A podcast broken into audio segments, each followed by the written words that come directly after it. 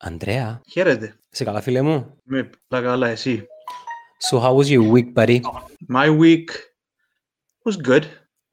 Νομίζω χτες ή- ήταν η πρώτη ημέρα που επαρέθηκα λίγο. Επειδή σηκωστήκα να κάνω το πρωινό ritual. Ας πούμε να σηκωστώ, να κάνω τη γυμναστική λίγο. Εμπήκα ο Λόισα σε μια δουλειά που δεν ήθελα να κάνω και που για μένα και πέρα ε, ε, πήρε έτσι να κάνω να, να πω τη ημέρα. Χαιρετίσματα Αλλά από είναι τον εξαίρεση. Μενελάο. Είναι η εξαίρεση που τις 50 μέρες για σου Μενέλα. Που τις 50 μέρες ήταν μια. Ε, ε, Μενέλα, Α. πώς, ε- πο- πώς είναι η σύνδεση μας, οκ; Έχω καθυστέρηση κάτι. Λίγο Ανδρέας. Όχι, είναι κανονικά. Ενώ ο ήχος με την εικόνα πάει Ναι. μια χαρά. Ναι. Πάει λίγο πίσω όπως πάντα. Λίγο πίσω ο Ανδρέας, ναι. Ε, κάπου για μέσα στο ράντα της Αθούπολης, αλλά πως ως πακλώσει το... η, η- η σύνδεση για πιάει την, την κατηφόρα να έρθει στα γραφεία μας. Ε, ε, πέ- πέ μου, κα- εν και κάνεις meditation, yoga, κάτι. Ναι, κάνω yoga το, το πρωί. Έχεις δικό σου πρόγραμμα, τι Κάνω κάνεις yoga. δηλαδή; Ε, έχω, έχει έναν app το Nike, έναν της Nike, ένα δωρεάν πολλά πολλά καλό app και έχει διάφορες ασκήσεις. Το, το πρωί κάνω yoga και το απόγευμα κάνω έναν, ένα, έναν workout. OK. Ε, πώς έπερασε Αλλά το η yoga εβδομάδα κάνω σου; το έξω στη βεράντα. Το yoga κάνω το έξω στη, στη βεράντα το πρωί. Και από ψήνεις τα μπέρκερ. Πανέμορφο. Exactly. και- Έλα σου πω, τα νέα διατάγματα με την άρση των μέτρων, πώς, τι σχέση έχουν με το δικό σου το business που στείνεις on the site. Πότε μπορείς, ας πούμε, να αρκευκείς να ψήνεις πάλι; Εγώ νομίζω, επειδή ο χώρος ο οποίος, ας πούμε, συνεργάζομαι και μες στο Καλοπαναγιώτη, είναι 21 του μήνα. Άντε ρε. Άρα μετά τις 21 του μήνα, ε, και επειδή εμείς είμαστε σε εξωτερικό χώρο, μπορεί, δεν ξέρω αν εξαρτάται από αρκετά πράγματα. Αλλά εγώ, εάν μου επιτραπεί, είχα και μια άλλη ιδέα που θέλω σχόλια στο πλάι. Α, μιλώ με α, κάποιες κοινότητες για να κάνουμε έναν ε, Movable. a dr- drive-through, να, να κάνουμε ένα drive-through burger event με, με ας πούμε movie night. Άρα έρχεσαι με το αυτοκίνητο σου, παρκάρεις, έχεις, μια- έχεις μια τεράστια οθόνη, μείνεις μέσα στο αυτοκίνητο, άρα είσαι quarantined in your, in your own car Αμ, και θα Τέλειο. σου έρχομαι στην πόρτα, να σου χτυπώ το παράθυρο, ε, μπορείς να μου πεις την παραγγελία σου; Δη- δημιουργικό θα έλεγα. Τα- ναι. Καλησπέρα στο Ναι, φίλο τον εντάξει, είναι. Χρήστο. εμ- ε, Για Χρήστο. Α, άρα στο πλάι, αν θα εκλείεται θέση σε αυτό το πράγμα. Είναι, είμαι, είμαι σε φάση έρευνας τώρα. 90% Εάν θα- discount εάν από θα- τον Ανδρέα. Σταμάτα τα discounts, ρε. Ο Ανδρέας δεν κάνει discounts. Ο Ανδρέας πουλά σου κάτι που χρειάζεσαι. Επίσης ποτέ στα McDonald's και είπες σου 50% off, ρε φίλε. Ω, είναι επίσης. Never. Όχι. Μπορεί να έχει προσφορά σε τιμή. Ας πούμε, για τούν το μήνα το Big Mac είναι 4,50. Ναι, ναι. Κάνουν το. Εν εν ξέρω τι δεν το κάνουν. Απλά εγώ Δημιουργικό. δεν το κάνω. Δημιουργικό τούτο. Ε- Είσαι δημιουργικός τύπος. Θεωρείς τον εαυτό σου δημιουργικό; Α, θεωρώ το εαυτό μου, ναι. Δηλαδή, δεν είμαι πολλά πράγματα, έχει πολλά πράγματα που δεν είμαι, είμαι δημιουργικός. Δηλαδή, εν- Μα και μπορούμε να είμαστε Α. όλα τα πράγματα, ρε. ναι. Ε, όχι, δεν μπορούμε να είμαστε. Εγώ, ας πούμε, εν, πολλές φορές δεν τελειώνω εκείνο που αρκεύκω. Ε, πολλές φορές ε, εμπρο, εμπρογραμματίζουμε. Πολλές Ναι. φορές ξιάνω. Δηλαδή, έχω αρνητικά, αλλά το μόνο Ξιαναβλητικός. εκείνο που ξέρω, Είμαι αναβλητικός πάρα πολλά. Αμ, αλλά εκείνο που είμαι και εκείνο που ας πούμε μέσα στην ομάδα μου α, εκείνο που νομίζω παίρνω και εκτίμηση και εκείνο που στηρίζονται πάνω είναι σε δημιουργικές ιδέες για δουλειά. Ας πούμε business development. Ας πούμε να, να χτιστεί ένα, ένα νέο προϊόν. Α, για μένα νιώθω ότι είναι η δύναμη μου. Είναι η δύναμη μου ότι μπορώ να κατανοήσω την αγορά και να κάνω πειράματα για να καταλάβω πού είναι η ανάγκη μέχρι το τελικό προϊόν, ας πούμε, α, και μόλις καταλάβω ότι ήβρα έναν product market fit, ότι ήβρα έναν προϊόν που ταιριάζει με την αγορά μου, α, τότε να το μοιραστώ με τους υπόλοιπους και να κάνουμε implement μαζί σαν, σαν ομάδα. Άρα μέχρι το σημείο του να, αμ, να καταλάβω και να τεκμηριώσω ότι τούτη η ιδέα είναι εφιστά, ότι μπορεί να εφίσταται μέσα στην αγορά και να βγάλει λεφτά, μόλις το κάνω prove γίνω, μετά βγαίνει μέσα στην ομάδα και γίνεται implement. Δηλαδή, εμ- δεν θα μπορούσα μόνος μου Μα να να κάνω σου πω, implement the whole process. ε, άτομα που έχουν τη θέση που είσαι εσύ και αμέσως στο Student Life, η εξωστρέφεια και η δημιουργικότητα είναι χαρακτηριστικά τα οποία πρέπει να συνοδεύουν το προφίλ τους. Ιδαγιώς δεν Ναι. μπορείς. Ναι. Δεν μπορείς να είσαι business development and director ή manager, whatever, και να είσαι εσωστρεφής, μη δημιουργικός, να φοβάσαι να πιάσεις σε εισαγωγικά ρίσκα. Για μένα το, ρι- δεν υπάρχει λέξη ρίσκο. Για μένα υπάρχει η λέξη ε, ε, δοκιμάζω μια ιδέα, τεστάρω την και βλέπω along the way ε, πώς εξελίσσεται. Εσύ πιστεύεις ότι όλοι οι άνθρωποι είναι δημιουργικοί, κύριε Αντρέα, που ξέρεις κάποτε βλέπω ε, όλοι είμαστε δημιουργικοί, όλοι Ναι. μπορούμε να πετύχουμε. Εσύ πιστεύεις το πράγμα; Να σου πω ένα πράγμα. Εγώ πιστεύω ακράδαντα ότι όλοι γεννιούμαστε δημιουργικοί. Απλά εξαρτάται από το περιβάλλον, από τους ανθρώπους που είναι αυτός σου μέσα στα χρόνια, α, πόσα εμπόδια να μπουν μπροστά, α, και αν θα το σκοτώσει ή όχι. Α πούμε, εγώ ας πούμε, νιώθω ευλογημένος ότι ε, γεννήθηκα σε ένα, ε, μεγάλωσα σε ένα περιβάλλον γενικά που δεν μου, δεν μου έκοψε τα φτερά μου ή δεν είχε κάποιες προσδοκίες που μένα. Α, Πέρασες Ε, δύσκολα χρόνια. Επέρασα δύσκολα χρόνια μεν, δηλαδή έπρεπε να δουλέψω από τα 12 μου επειδή ε, πέθανε ο παπάς μου που που ήμουν 12 χρονών. Αμ, άρα ε, δούλευκα, δηλαδή δούλευκα, πήγαινα σχολείο, εσκόλανα, ε, πήγαινα στα, είχαμε ένα εστιατόριο που έκαναμε σουβλάκια αμ, και πριν, πριν να πεθάνει ο παπάς μου, πήγαινα στην πιτσαρία, εσκόλανα, πήγαινα στην πιτσαρία και, και μετά στα σουβλάκια, έκανα την προετοιμασία, έρχεται η μάνα μου η ώρα 5-6 μετά που εσκρώνε που η δουλειά, πήγαινα σπίτι δύο ώρες εθιάβαζα και έρχομαι πίσω η ώρα- η ώρα 8 ως τις 11 για να κάνουμε το, τη βάρδια μας. Αμ, άρα πέρασα δύσκολα, αν το συγκρίνεις με κάποιον που είχε μια πιο ξέγνια στη ζωή σαν α, παιδί, αμ, αλλά ευχάριστα χρόνια. Δηλαδή εγώ δεν είχα μέτρο σύγκρισης. Α, η αλήθεια, γίνον έξερα και ήμουν πολλά happy στο περιβάλλον που Μα, ήμουν. κοίτα, το, το δύσκολο δεν είναι κατά ανάγκη να συνοδεύεται και με το δυσάρεστο. Σωστά. Δυ- δύσκολο σημαίνει να είσαι σε μια κατάσταση που είσαι λίγο εκτός του normal, εκτός της ζώνης της ασφαλείας, δηλαδή τη ρουτίνα, το safe. Ναι. ε, ε, έχω λεφτά, οι γονείς μου είναι εντάξει, πάω σε Ναι. καλό σχολείο, έχω το pocket money μου, οκ, ε, δεν επηρεάζεται κάπως η παιδικότητά μου.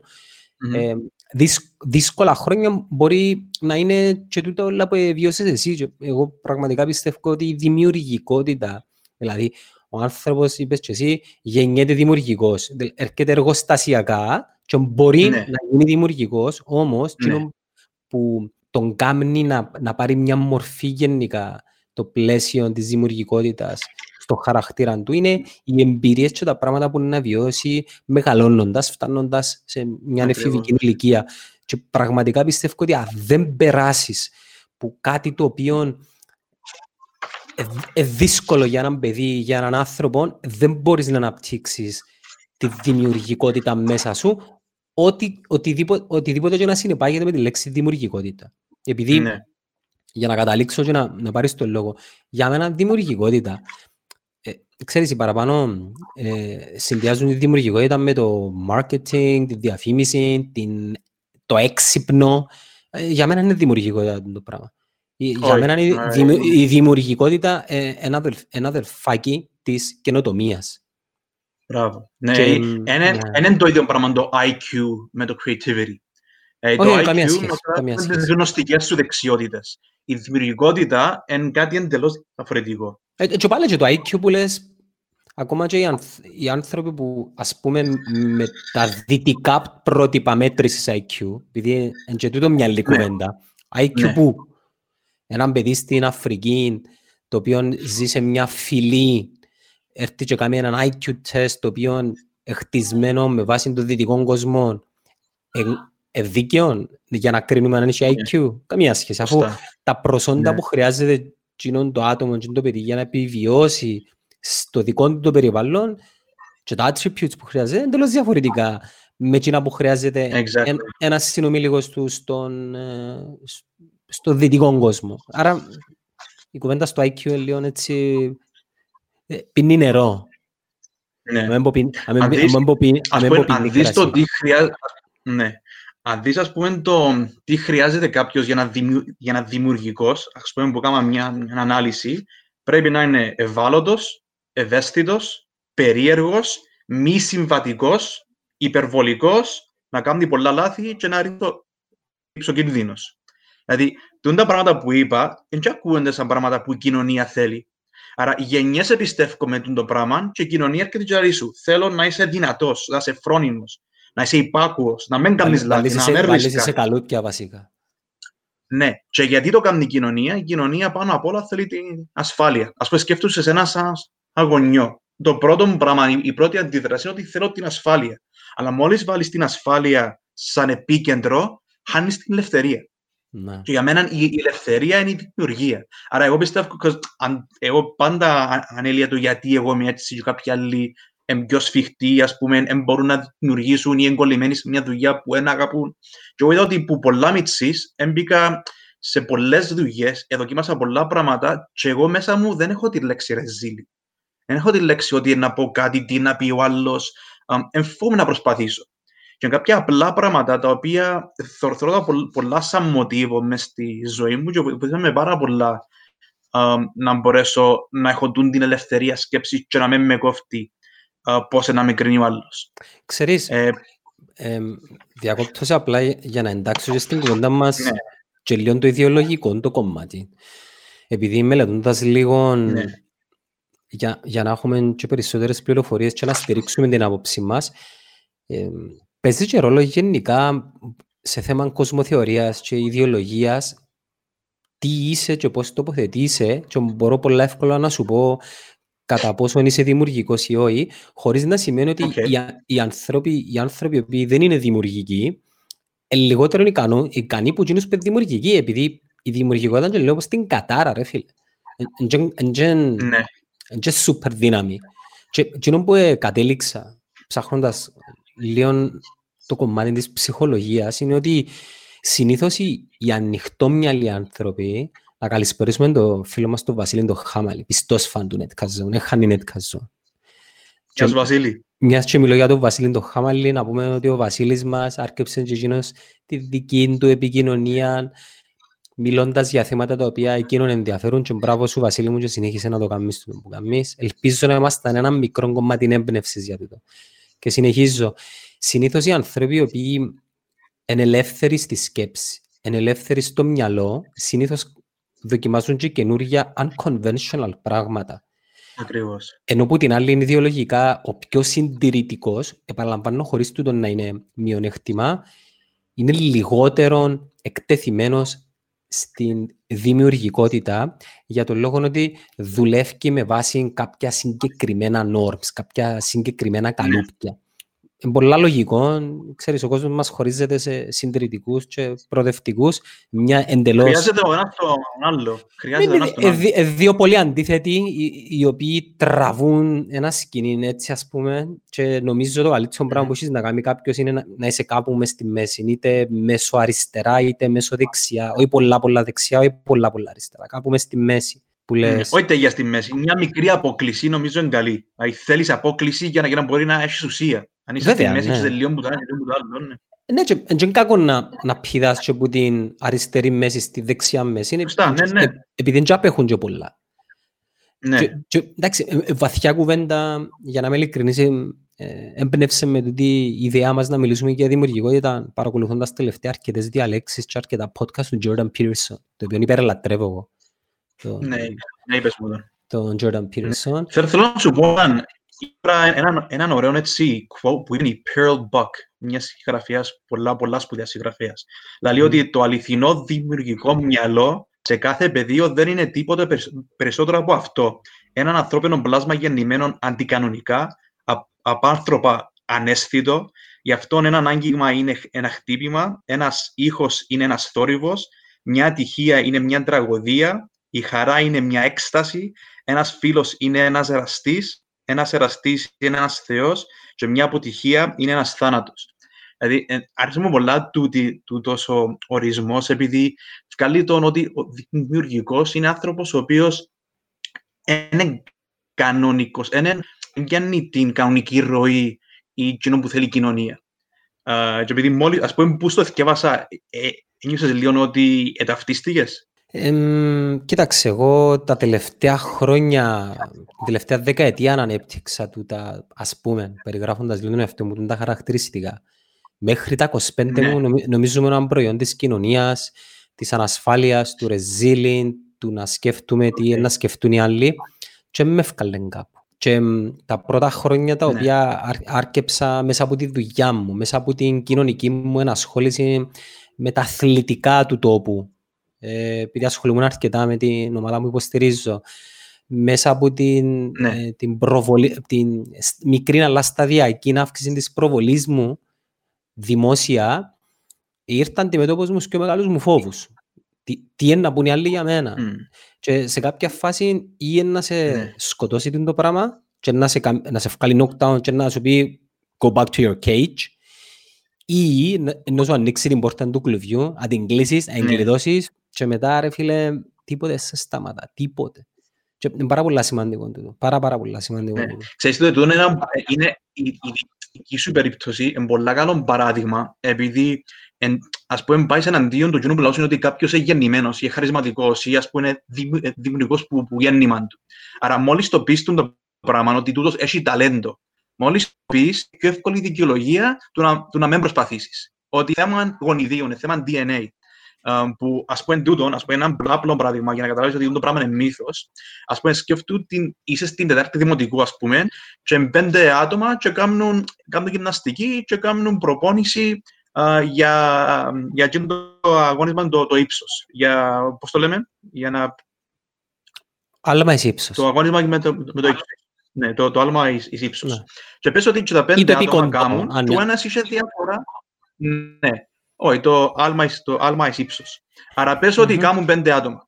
Και ο ένας από τους πέντε πεταχτεί δέκα εκατοστά παρα, παραπάνω από το άλλο, επειδή μπορεί να είναι λίγο πιο ψηλός, μπορεί το πείδημα του να, να, να παραπάνω. Άρα, Το DNA εκείνο όμως σε εκείνη την ηλικία έδειξε ότι έχει έναν ταλέντο, ένα χάρισμα ή ας πούμε είναι μια βελτιωμένη α, απόδοση. Και λέω τζιν το κοπελούι, τον Κωστίν, ας πούμε, να πάει α, αγώνες και να πιένει προπόνηση επειδή έχει εκείνο advantage. Μετά από προπόνηση, ξανακάνουν δοκιμές μετά από ένα χρόνο στην πέμπτη τάξη. Μα ο- τώρα πηδά, ας πούμε, 50 εκατοστά παρα, παραπάνω από τους άλλους. Άρα η φύση έδωκε σου εκείνο το μικρό το πλεονέκτημα, αλλά το, το να γίνεις πρωταθλητής ή καλός σε οτιδήποτε, θέλεις προπόνηση. Θέλεις προσπάθεια. Α, Άρα είναι πολλά σημαντικό να αλλάσουμε. Αν θέλεις να αλλάξεις, αλλάσεις. Αν δεν είσαι δημιουργικός, πρέπει να καταλάβεις γιατί δεν είσαι, να καταλάβεις ούλα, ούλα μέσα στη ζωή σου και να που σε αποτρέψαν να είσαι και να αλλάξεις. Α, άρα θέλω να πολλά να τονίσω το πράγμα. Ότι εμπάνω σου. Εμπάνω σου αν θέλεις να, να αλλάξεις κάτι, να γίνεις δημιουργικός. Και ξέρεις, αν το συνδέσουμε και με τον business το κομμάτι ή την καριέρα, η, η δημιουργικότητα είναι έναν πε- 5% της επιτυχίας του τι θέλεις να κάνεις. Αν το πάρουμε στη δική μας την περίπτωση. Δεν νομίζω, μια να, νομίζω ιδέα. είναι πολλά παραπάνω, επειδή είναι πολλά παραπάνω, επειδή είναι και η δημιουργικότητα είναι και μόνο στην αρχική ιδέα. Η δημιουργικότητα Όχι, πάει η- through all the η δι- process.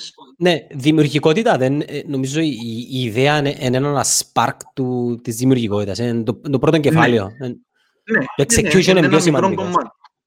Απλά, ξέρεις, Ναι. στο, στο business world, ο- όταν έχεις μια ιδέα, okay, μετά έρχονται άλλοι παράγοντες οι οποίοι μπορεί εσύ να είσαι δημιουργικός, αλλά πρέπει να κατανοήσεις ότι οι παράγοντες έχουν να κάνουν με το θέλεις marketing. Για να μάθει ο κόσμος Ναι, κοινό που δημιουργήσεις. Θέλεις να χτίσεις έναν οργανισμό. Δεν έχεις εμπειρία από οργανισμό. Θέλεις να βάλεις μια τιμή. Πολλά Ναι. δύσκολο πράγμα. Οκ, πολλά ωραία ιδέα μου, δημιουργική, έχω marketing, έχτισα και το team μου. Τι, τι να το κοστολογήσω. Πρέ- πρέπει να το μάθει ο κόσμος και να το αποδεχτεί. Και ο κόσμος το πρώτο Ναι. πράγμα που μπορεί να δει μεσοπρόθεσμα είναι πόσο κοστίζει το που μάχεσαι να μου πουλήσεις. Δεύτερο, ο ανταγωνισμός. Σαν τη δική σου ιδέα, ξέρεις πόσες άλλες ιδέες υπάρχουν. και, και, να μην, και να μην πούμε, να μην, να μην δώσουμε το παράδειγμα ή, ή, ή την, ε, την εικασία του αν δεν έχεις τίποτε λεφτά, τι είναι να κάνεις, πού είναι να βρεις λεφτά. Δύο πράγματα είναι να συμβούν. Ή είναι να δουλεύεις για μια δουλειά, και εγώ προ, συστήνω το πράγμα, η οποία να σου πληρώνει λογαριασμούς, να σε έχει νουν και σώμα υγιής, ούτως ώστε στον ελεύθερο σου χρόνο να μπορείς να επενδύσεις όλο σου το είναι για να αναπτύξεις την ιδέα σου είτε να πάεις να έβρεις funds που στην Κύπρο δεν είμαστε μια χώρα η οποία προσφέρεται για τον το πράγμα, αλλά ας θεωρήσουμε ότι σε κάποια φάση έρχεται να έβρεις funds. Εμα ένας venture capitalist, ε, ένας ε, venture ναι, capitalist investor ή ένας angel investor ή οτιδήποτε θέλει να σου δώσει λεφτά, να σου πιάσει όλο το κομμάτι της ιδέας σου. 60, 70%, δεν ξέρω. Ε, mm. Και βασικά δύσκολο, είναι κατάρα η δημιουργικότητα. Είναι ωραία, έξυπνη διαφημίση με όμορφα χρώματα. Δεν είναι τίποτε, είναι το περιτύλιγμα. Ναι. Εντάξει, εγώ νομίζω, ξέρεις τι είναι, νομίζω η δημιουργικότητα για μένα φτιάχνει νέα δημιουργικότητα. Δηλαδή, όσο κάνω πράγματα στη ζωή μου τα οποία είναι δημιουργικά, απλά γεννούν άλλα πράγματα.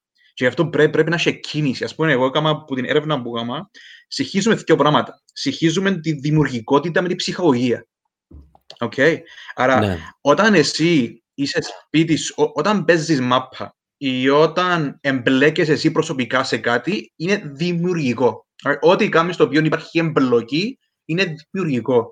Η ψυχαγωγία εν βλέπω κάτι. Βλέπω κάτι, βλέπω μια, μια ταινία. Ακούω μουσική, είμαι πάνω στο Facebook, είμαι στο Instagram. Εν έχεις εμπλοκή. Άρα, όσο παραπάνω είσαι σε πράγματα τα οποία σε αφήνουν να δρανείς, το οποίο ναι με ψυχαγωγείσαι, αλλά πολλές φορές μετά από πολλές ώρες ψυχαγωγίας νιώθεις ότι you're drained, ότι λήφκεται η, η, ενέργεια. Όταν mm. κάνεις μια δραστηριότητα το, το οποίο εμπεριέχει δημιουργικότητα, νιώθεις ότι είναι το αντίθετο του drain, νιώθεις empowered. Um, άρα εγώ νιώθω ότι, ας πούμε, η μέρα μου εχθές που ήταν, που ήταν άσχημη, που I wasn't creative. I wasn't επειδή δεν έπιασα τη ροή μου του να κάνω yoga το, το πρωί, του να θυκευάσω κάτι, του να γράψω κάτι. Άρα, όσο γίνεσαι εσύ creative, I think it builds on more creativity. Έτσι μόνο, μπαίνεις στη διαδικασία να, να πάρα πολύ σημαντικό, να κάνεις πράγματα. Επειδή... Να κάνεις τι, πράγματα, ναι. Ναι, κα, κατά τη δια... Κάποτε ρωτούμε, έχω πολλές φορές κουβέντες με φίλους ή συνεργάτες, οι οποίοι είναι εγκλωβισμένοι σε έναν ε, status quo το οποίο εν τους άρεσκε εν εκείνον και εν ξέρουν, δηλαδή, εν ξέρουν ούτε τι τους άρεσκε. Και εγώ είπα τους, αρκέψετε να κάνετε πράγματα, δηλαδή αρκέψετε που το, που το τίποτε. Και το πιο εύκολο πράγμα για να δεις τι σου αρέσει παραπάνω να κάνεις είναι να, να κάνεις ασές, να κάνεις κατά κάποιον τρόπο την εβδομάδα σου, να την καταγράψεις κάτω και να πεις «ΟΚ, okay, την εβδομάδα τι είναι που μου τράβησε περισσότερο την προσοχή και την ώρα που το έκανα ένιωθα ότι mm-hmm. Ρε, αρέσει το πράγμα που κάνω. Και, ρε, ακόμα και Netflix. Εντάξει, Netflix είναι λίγο... OK, okay, εκτός της ψυχαγωγίας, αφήνουμε την ψυχαγωγία. Τι είναι εκείνο που σε έκαμε να ασχοληθείς; Για έμπνευση, εκείνο συμφωνώ. Εκείνο συμφωνώ να δεις το ιστορικό σου να δεις το ιστορικό σου στο, στο, στο YouTube, το, το ιστορικό σου γενικά το browser σου. Τι είναι εκείνο που ψάχνεις, τι είναι εκείνο που, που, που σε τραβά. Ναι, ναι. Ας πούμε, αν πιάμε το παράδειγμα το, το δικό μου με τα burgers um, του, ας πούμε, σκέφτομαι ότι που μια ιδέα σε δύο μήνες είχα ένα pop-up. Δηλαδή, αν το, αν το δούμε σε, σε νούμερα σε business, που μια ιδέα, έκανα, ας πούμε, που μια ιδέα του να κάνω burgers, έκανα 500 ευρώ τη νύχτα. Που το, που το πουθενά. Άρα, πώς που μια ιδέα, πώς το creativity βοηθά να κάνεις λεφτά. Αν το, αν το πάρεις τέγια σε, σε business. Um, είχα μια, ας πούμε, αρέσκα μου πολλά uh, τα burgers έχω ας πούμε ιστορία γενικά στο να ψήνω. Uh, έμπηκα, εθιέβαζα, είδα πάρα πολλά βίντεο. Και μέσα μου λέω, okay, να το ρισκάρω. Ας πούμε, να, να πάω να αγοράσω έναν grill. Άρα το process του απλά εγώ να, να, να σκεφτώ ότι μπορώ να κάνω το πράγμα, it's the first thing. Εγώ είμαι στο νου μου, που την εμπειρία που έχουμε στη ζωή μου, ήμουν σίγουρος ότι με τον ΑΒ τρόπο το πράγμα θα έφτιανε. Άρα το confidence στον εαυτό μου ότι μπορώ να το κάνω το πράγμα είναι πολύ σημαντικό. Άρα για μένα ναι. το πράγμα είναι κομμάτι του creativity, του να έχεις το confidence ότι και, το, και, το, και σκέψη ότι και να μην πάει καλά, δεν με κοφτεί. Είσαι και εμπειρός, ρε. Είσαι και εμπειρός. Έχω το confidence, ναι. Ενώ είσαι εμπειρός Εντάξει, να, να, να, να δουλεύεις πάνω σε έναν... Κοίτα, ναι. ο λόγος που λέω είσαι εμπειρός είναι επειδή πιθανόν η πρώτη μας αγάπη που να πιστεύουμε ότι είναι η πρώτη μας αγάπη, να μην είναι η αγάπη όμως. Και ούτε η δεύτερη, ούτε ναι. η τρίτη. Ούτε τα αρτιλά, είναι και τούτο. Δεν μπορείς που την Αλλά πρώτη. δοκίμας τα ούλα, μην τα σκέφτεσαι Ναι, μόνο. δο- δοκιμάστε όλα και να σου πω κάτι, έχω νέα για σένα. Οι πλήστες σου ιδέες και γενικά οι πλήστες ιδέες, οι δημιουργικές, οι καινοτόμες, το πιο πιθανό να αποτύχουν. Το πιο πιθανό να αποτύχουν. Δεν Ναι. είναι καταδικασμένες να αποτύχουν πριν ξεκινήσουν. Όμως, εκείνες που να πετύχουν, κάνουν το με τον πιο ωραίο τρόπο, ρε φίλε. Και το να πετύχουν εξαρτάται και τις στόχους έχει ο καθένας. Τι, τι- τι φάει να πετύχουν. Τι, θέλεις να βγάλεις λεφτά, θέλεις να γίνεις εκατομμυριούχος, θέλεις να έχεις απλά ένα χαρτζιλίκι, θέλεις να σου γεμίζει τις ελεύθερες σου ώρες που άμα φεύγεις που την 9 με 5 σου δουλειά ε, να σε βοηθά να νιώθεις happy και έχοντας τη δουλειά, έχοντας το ζητητό, συμπληρώθηκες, ε, που, που τον καθέναν εξαρτάται πάρα πολλά τι σημαίνει επιτυχία. Ναι. Ε, Είναι, ας πούμε, εγώ που το, εγώ που το άρκεψα, ένα, νομίζω το, το πιο μεγάλο μυστικό είναι ότι αρέσκει μου, λατρεύω τη διαδικασία. I, I love the process. Ναι, ρε. Uh, εν με κόφτει το result. Δηλαδή, ε, εγώ δεν περίμενα ποτέ να βγάλω λεφτά που πούν το πράγμα. Εν πω πολλά καλό, δεν κάνω το παράπονο ότι ας βγα- βγάλω λεφτά και είναι και ένας μικρός λόγος που μπορώ να συνεχίσω να το κάνω, αλλά η διαδικασία του να το αρκέψω και να το τρέξω, εντζίνο, δηλαδή ε, το μυστικό για όλα είναι εξία στα αποτελέσματα. Ενάρτουση, fuck it. Εκείνο που πρέπει είναι να καταλάβεις τι είναι εκείνο που θέλεις να κάνεις. Να περνά ο χρόνος Ναι, σου. ναι, ναι. Να Αντρέα περνά ο μου, χρόνος σου κάνοντας εκείνο που έθελες να κάνεις. σ- ε, έκαμα την προσωπική μου ζωή, είναι χωρίσα τη σε δύο. Μόνο δύο πράγματα. Έχω την προσοχή μου μόνο σε δύο πράγματα. Στην οικογένεια μου, και άμα λέω οικογένεια μου, τη γυναίκα μου και τα μωρά μου, και στη δουλειά μου. Ναι.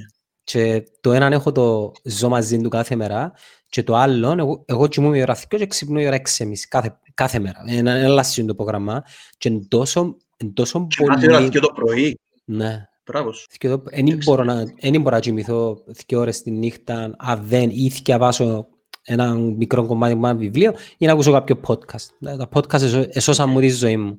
Ε, και που ήθελα να σου πω είναι ότι κοιμούμαι και λαλώ, φίλε, τέλεια, σε ένα λεπτό να ξυπνήσω, ενώ ένα λεπτό, δεν είναι ένα λεπτό, είναι έξι ώρες, αλλά ξέρεις, αν κοιμηθείς και ξυπνήσεις, δεν καταλάβεις πώς περνάει. Ναι. Και μόλις ξυπνώ, λέω, πόμπα, να πιω το φραπέ μου, να πάω να, παίξω λίγο, να περιπέξω λίγο τους μητσούς, ε, επειδή ξυπνούν πως 6.30, άλλη ιστορία τούτη.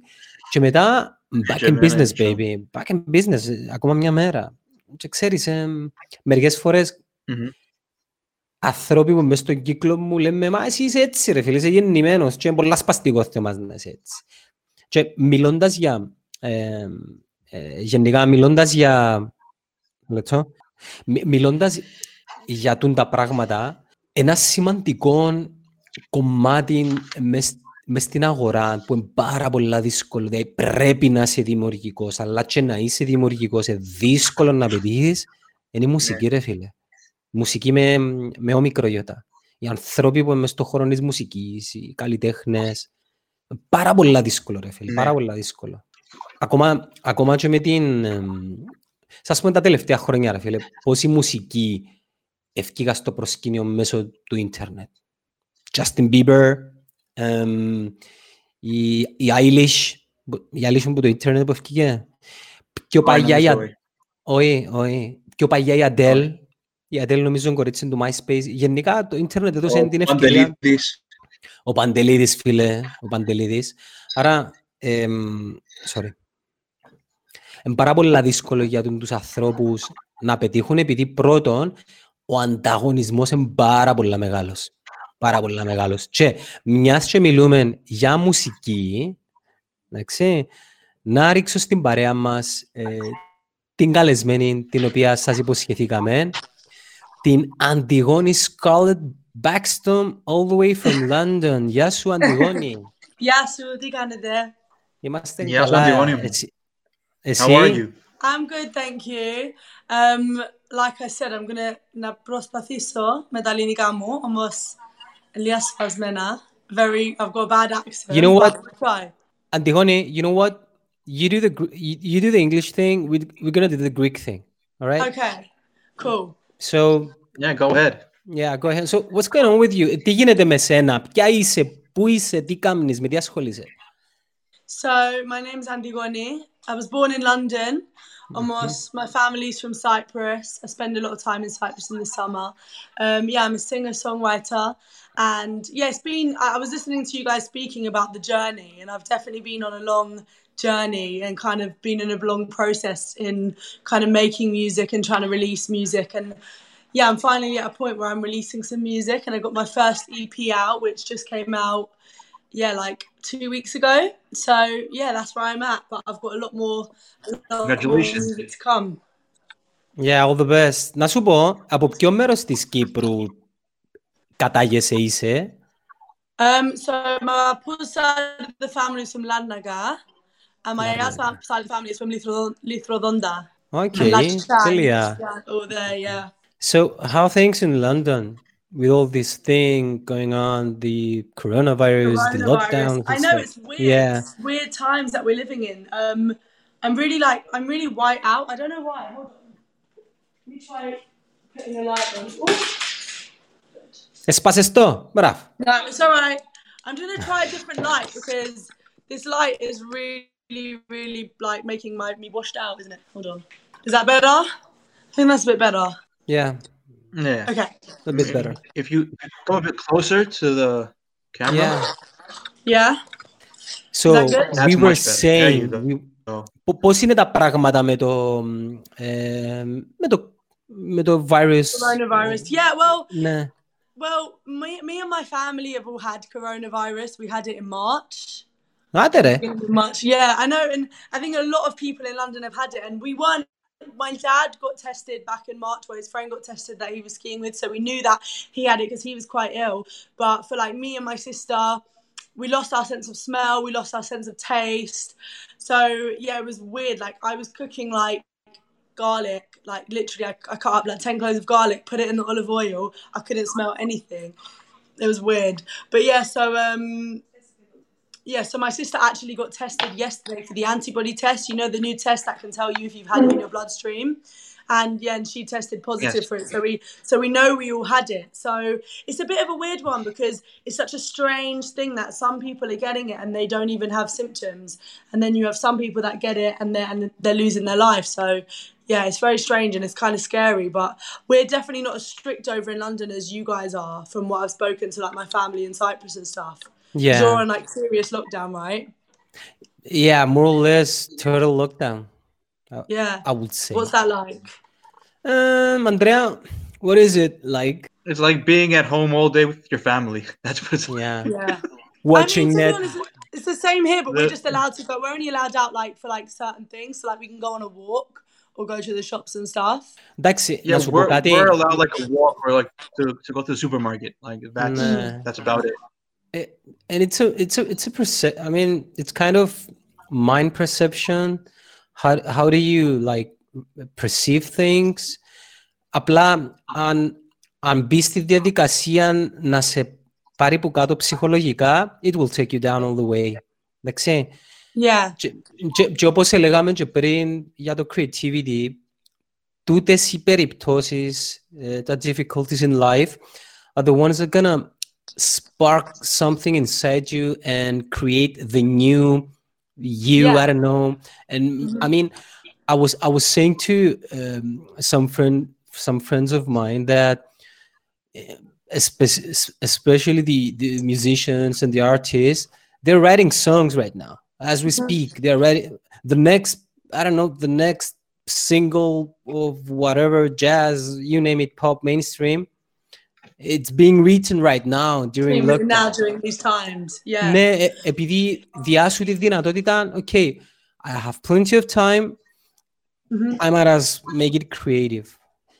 Yeah, I I mean it's definitely true that what you said before about y- you can let yourself get into a negative state of mind. Like I was just speaking to my cousin and I think she's been really anxious about the whole thing and I think it's very easy to fall into that hole. But I think when you're like if I, if you're lucky to have something that you do that's creative, then you can try and use this time to turn it around and come up with material that you might not have done.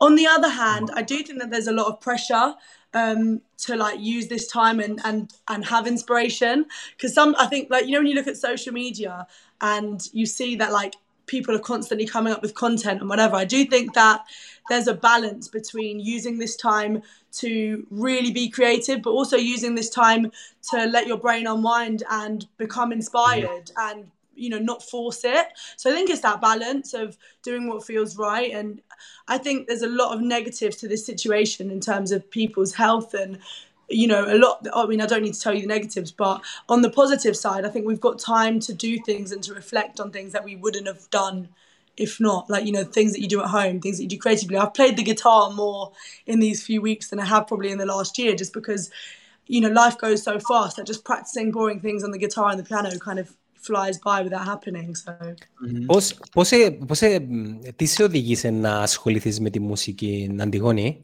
Um, well, it's been a bit. I, I can tell you a little bit about my journey and how it's Yeah, kind of how it's kind of developed. So yes, I mean I've always sung since I was young, and I got into songwriting really early on, and I signed a publishing deal when I was fourteen, just for songwriting and just to kind of develop that side of things. So since then, I've kind of been just writing music, and then I signed my first record deal with an independent label.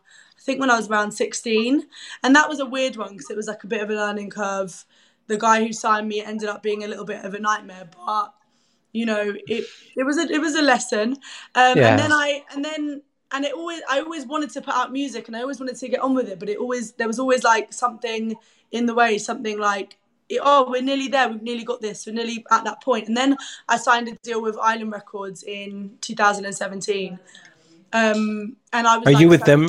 Are you with them right now? I'm not with Island anymore, no. So Oh, it was a you know typical story with me. Like I got signed by a guy called Darkest Bees, who he was the head of the label at the time. He's the same guy who signed Amy Winehouse and Florence and the Oh, Machine, cool. and and he you know he's he's he's a really cool guy. But typical story, he signed me.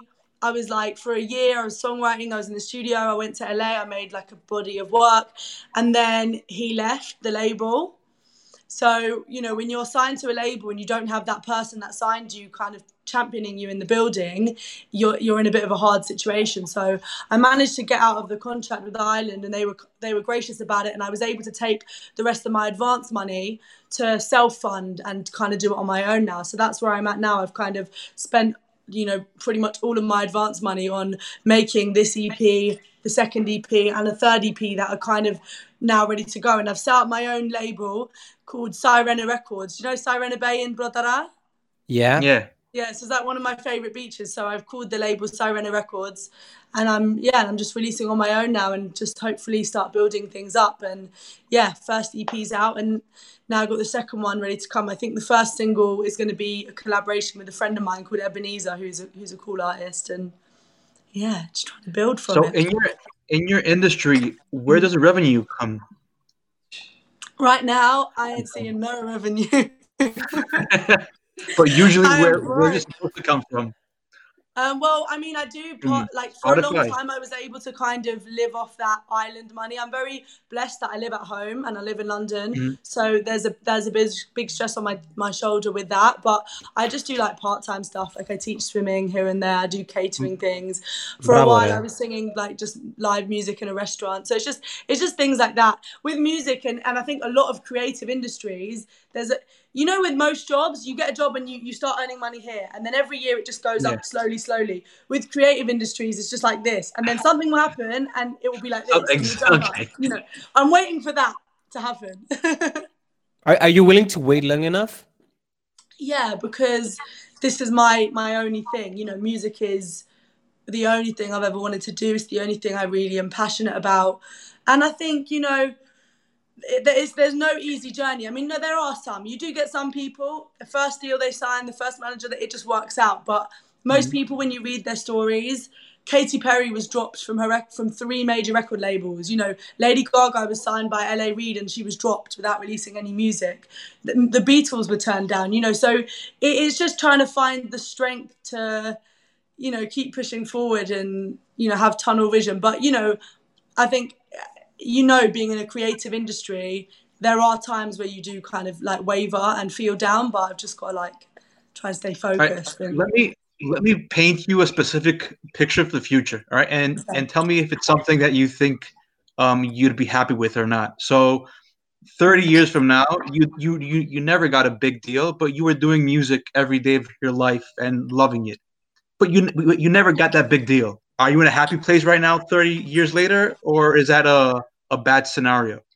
I mean, it's a good question because on the one hand, you get to do music every day, but the problem is that isn't sustainable if it isn't creating enough money to fund my life.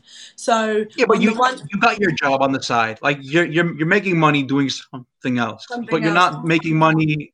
Yeah, and, and let's say that you're making enough money. Let's say that money is not the it's not the problem. I mean, you pay you pay your bills, you sustain your lifestyle. Let's say you have enough money, but I assume Andreas is telling a- is is giving you a, a glimpse of the future where you don't get your big break. And Andrea, I Yeah. mean, I mean, there's there's two answers to that question. One answer is I don't want to go there because I believe in the law of attraction. no fail, no fail. yeah i don't want to think about that because i believe in the law of attraction i believe in you know putting out into the universe what you believe is going to happen so if i sit there doubting myself and start sit there doubting about what if it doesn't happen and what am i going to do if not No. then that's then that's a negative kind of place to be I'm not the- saying I'm not saying I'm not, I'm not saying doubting it. I'm just saying mm. don't be fixated on it. Like pay attention to your, your music, to to your art, and if it happens, cool. So it's I don't like- know. I, the- I kind of disagree because I think anybody who's successful in anything, forget music, whether it's music, whether it's sport, whether it's just an entrepreneur business kind of situation, you have to be fixated on a goal and you have to focus. I think if you're too chilled and too lax and you just see if it happens, it won't happen. So I do believe in kind of like creating your own thing. But yeah, I think for me, I've always had big dreams and kind of high expectations and high goals. So that's kind of where my head is at. I, d- I do think that I would struggle in uh, like ment- like you know mentally if I didn't if I didn't feel like I reached like my potential and what I you know I feel, I- I'm just trying to put everything into it so I don't have regrets like that. Do you do Hmm. you see yourself like singing in front of thousands of people in Wembley? That's your dream. I mean, this is Yeah. what what makes you keep moving on with this goal of yours. Yeah, I mean, it's not it's not singularly the thing that makes it. It's not Yeah. just about, but that's definitely a part of it. You know, I grew Yeah. up, you know, really being a big fan of, you know, Pink, um, Amy Winehouse. You know, John Mayer's my biggest inspiration, and all of these people, they were. You know, they reached a certain point where they were put. Like, my dream is to be singing to a huge crowd where everyone's singing the words and people are relating to the things I write. So it's not singularly the thing that drives me, but it Yeah. it always came from a place of writing songs and telling stories and being able to perform and sing music but that truly is the thing that makes me happy so i i want to reach the, the highest level of that as possible because why not And Antigone, do you want to give credit to the people that contributed to the um, release of your latest album? Well yeah so i, I mean i worked a lot with, with i made this ep mainly um, with a guy called dean barrett who's do you know shy effects dj Um, I don't think so. anyway, so so he he's he's um he does a lot of like his stuff, a lot of his mixing. So I made, I mean, it's funny because this EP wasn't meant to be my first EP. This was actually started off as a little side project. What's an EP? What's Um, it's a mini album. Ah, it's a mini album. Yeah. I think it stands for extended play. So it's like it's more than a single, but it's not as big as an album. okay. which is an LP long play. But yeah, so um, it actually I made this EP when I was in LA. Um, not this one, like another EP, and that was going to be the main one. And then this EP A1 was meant to just be this little acoustic side project, but it kind of evolved and developed, and it became something. I was working with a guy called Dean Barrett a lot. I wrote these songs, some on my own, some with um, just amazing writers. A guy called Andy Platts, Nicola Roberts, um, from Girls Aloud, and yeah, and then I just yeah, I mean, I'm I'm, very blessed that in London there's such a big hub of musical creatives. How are you promoting yourself? To, be honest, right now it's mainly just like social media and trying to bu- build a relationship with Spotify and Apple. It's really hard, I think, in the first instance when you're independent to get backing from these um, platforms because they want to know that you've got loads of music to come. Even if it's there's so much music coming out every day that without a major label behind you, um, it takes longer to get them to perk up. But yeah, at the moment it's just social media. It's just releasing, and I'm trying to just be consistent. And the way I look at it is, you know, as long as I'm releasing some like stuff that I'm proud of and the music's good, it might be four singles down the line that a video a song starts to do well, and then all the ones that were already out, people will start clicking on those then. So it's kind of building that foundation. Like Ed Sheeran, the first big song that he blew up with was the A Team, right? Mhm. And um, but before that, he'd released "You Need Me" and a bunch of songs that then became famous, but nobody heard those before. Then the A Team does well, and everyone revisits all the old stuff. So that's kind of what I'm hoping. I can just keep releasing stuff consistency, consistently. Hopefully, something will take off, and then the other stuff can pick up. Ξέρεις, έλεγα πριν στον Αντρέα, ε, μιλώντας για το creativity, ότι υπάρχουν πάρα πολλά πράγματα και ιδέες και καλλιτέχνες εκεί έξω, οι οποίοι είναι πάρα πολύ δημιουργικοί, ωστόσο ο κόσμος δεν τους ξέρει. What does dimorgigi mean? Ε, Sorry. being creative. Creative. Yeah, creative. Okay. Απλά people, people don't know them. Mhm. Εντάξει, and they need to do others other stuff than just being creative. And I was telling Andreas about promotion, marketing, uh, branding, For sure. day, day after day. Και βασικά μιλούσαμε για το ότι το creativity Mhm. it's only a part of the whole picture. Oh, 100%. Yeah. Just just being creative isn't enough. No, 100%. I mean, that's the thing that I'm learning at the moment is, you know, there's there's teams behind people that are launching sometimes. You know, there's there's so many people driving each stage. Yeah. And and I think there's I'm having to learn to do a lot of things that I didn't do before. You know, how to edit, how to how to um, be my own MD, how to be my own roadie, how to be the person that's making decisions, how to even just the simple things as literally uploading the track to Spotify to um, I released through a distributor through AWOL.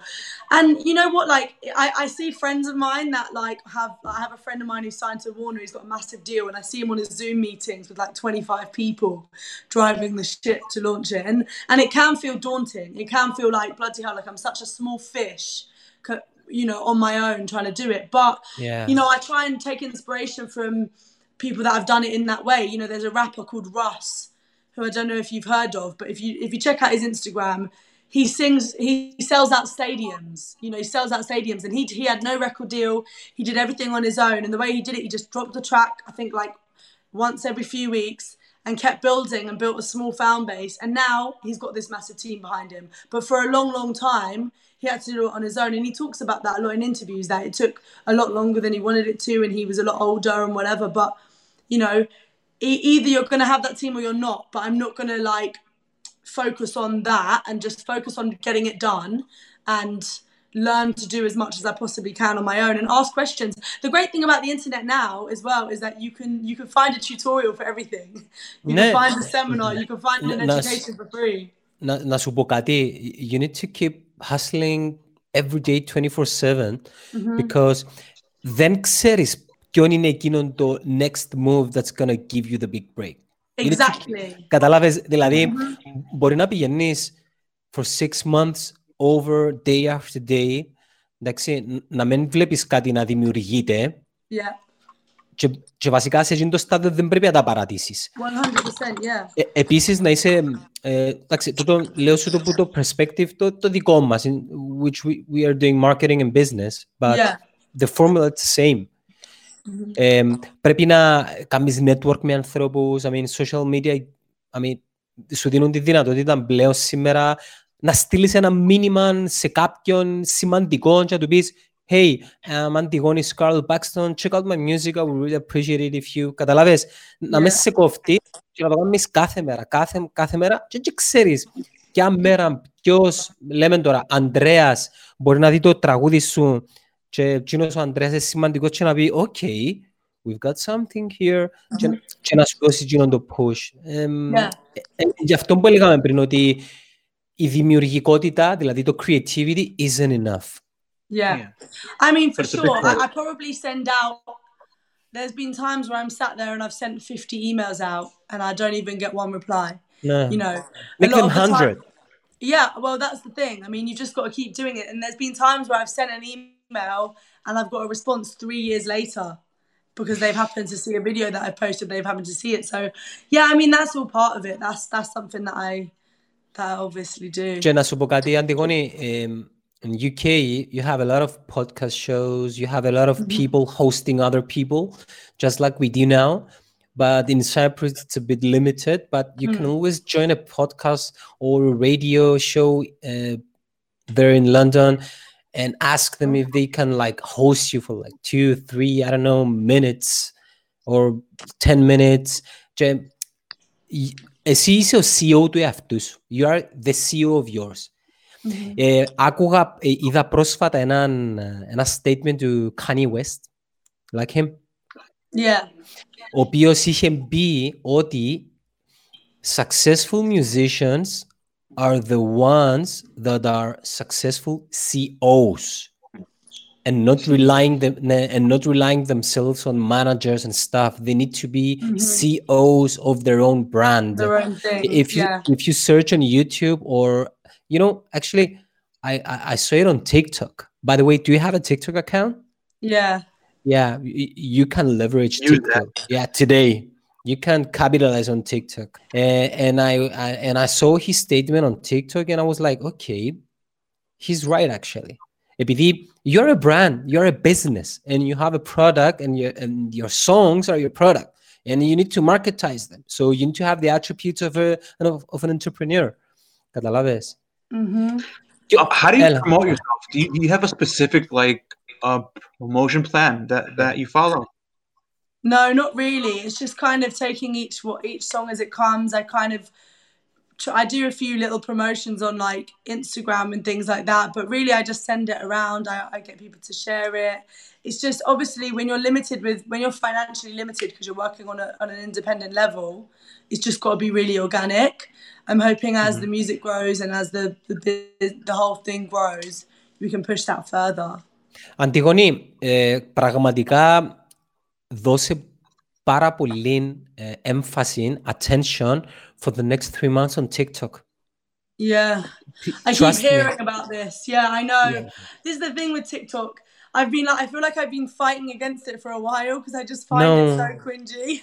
It, ha- it has a tremendous organic growth. It's an opportunity. It's Facebook 2007, 2008. Yeah. It, it's Instagram 2015.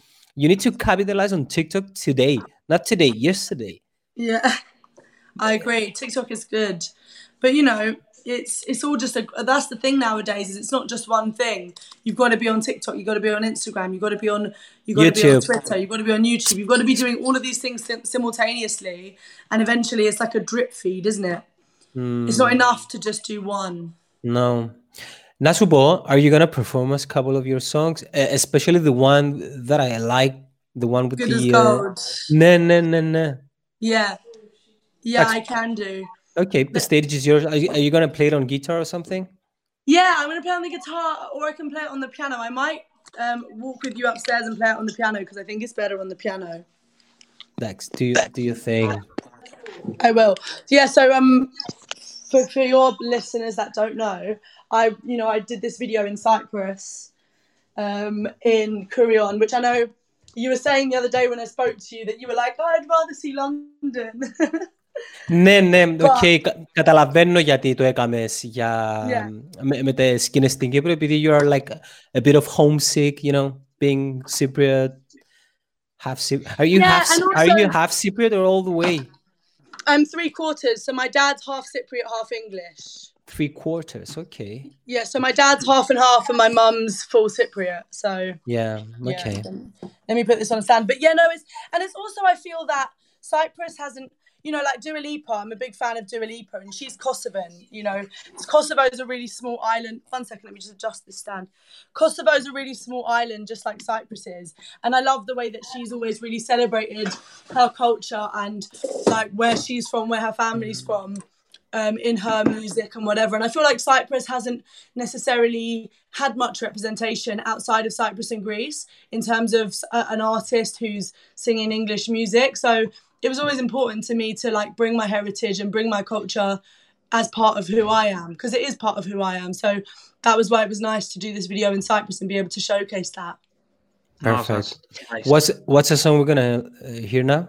Um, so this song's called "Good as Gold" and it's the single from my EP.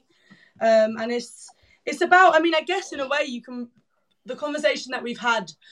The song's about somebody who's kind of doubting themselves, whether it's mm-hmm. from heartache, whether it's from rejection, whether it's from their career not happy, whatever reason, and it's kind of trying to find that inner strength to continue and to know that you're worthy and you've got kind of the ability to to get where you want to be and to kind of be deserving of that. So yeah, it's called Good as Gold.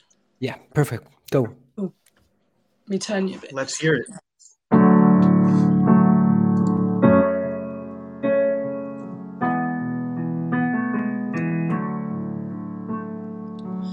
Dark as night, hot as fire, up so close I can feel your desire.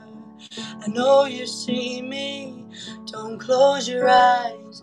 Promise that I'm not a devil in disguise. Locked inside, I'm the key. So just let yourself give in to me. This could be easy. I can make you shine bright, my darling. I know you can feel it, and this is just starting. Can't you see there's nothing I'm hiding? So stop resisting. Why do you keep fighting? Don't believe what you've been told. Your love's as good as gold. Open wound, still so sore. I can tell that you've been burned before. Take my hand, we're in bloom. Promise that your pain will fade away soon. Locked inside, I'm the key. So just let yourself give in to. This could be easy. I can make you shine bright, my darling. I know you can feel it, and this is just starting. Can't you see there's nothing I'm hiding? So stop resisting. Why do you keep fighting? Don't believe what you've been told. Your love's as good as gold.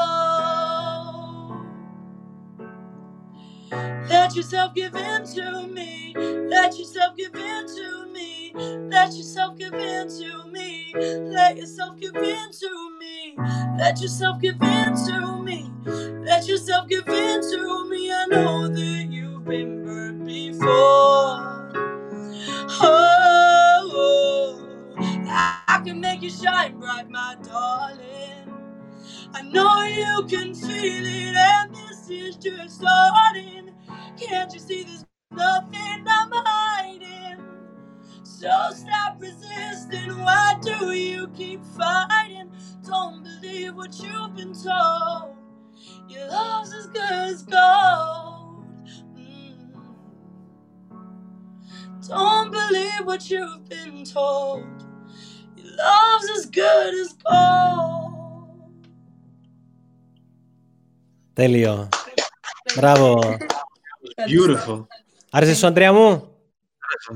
Να πά- να το πάρουμε Eurovision. το τραγούδι. Let's do it. Κάνουμε Let's do πρα- this. I'll always remember Αυτά μεγάλα watching μέσα. Eurovision when, I like, when I was a, obviously we- Eurovision is a little bit cheesy, but you know, we- guilty. It is pleasure. cheese, yeah. Especially for the English. Yeah, yeah, but I always remember when Elena Bavariz won Eurovision, and I was so excited. Έλα να σου πω, το, το audience σου το οποίο θέλεις να κάνεις promote βασικά τα κομμάτια σου δεν είναι η Κύπρος. Mm. But What do you you pay, mean? I mean, you want to build a career in, uh, in you, you, you, you want to have a, a global career, right? Mhm. First within the UK and then hopefully expand all over the world. But στην Κύπρο ε- έκαμες το promote του, του το τραγούδι.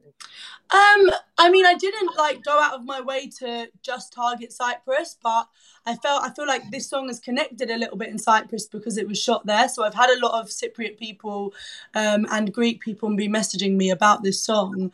Um, so I feel like maybe because of that link, and maybe just because I'm Greek, um, there's been that connection. But it's I would I would love to grow an audience in Cyprus as well. Like I mentioned, you know, Dua Lipa before, she, she sings English music, right? But she did a show, a massive show in Kosovo, way before she started doing bigger shows in London. Because I think because she was Kosovan, maybe people felt a connection. Um, so it would, it would, I would love to be able to do shows in Cyprus, and I, you know, I sing Greek as well, but like that's more for my AS. But I would, you know, Yeah. it's something that I would, I would. I would grow and, and do more of. So yeah, I would I would love to have an audience and a fan base in Cyprus and Greece. And I think territories like Cyprus and Greece are just as important as anywhere now, you know, because everybody's streaming music. So if you're getting a million listens, whether it's coming from Indonesia or whether it's coming from America, it's still a million listens. And then That's Spotify right. pays attention, puts you on better playlists. So, you know, yeah, I would I would love to have a connection in Cyprus. But yeah, my, my audience probably in the in the first instance is like London and UK. No, a- a- a- and you never and you never eh, eh, just like i said before you you, you never know when you're gonna get your big break I- i'm I- i'm gonna t- i'm gonna speak again i'm gonna talk again about tiktok tiktok tiktok is bringing old songs from the grave that, sure. that no one heard and they're becoming like best i don't know Massive top- songs. yeah, I mean it's unbelievable. I, was listening to a Japanese song back from the 80s. Oh my god, it's unbelievable.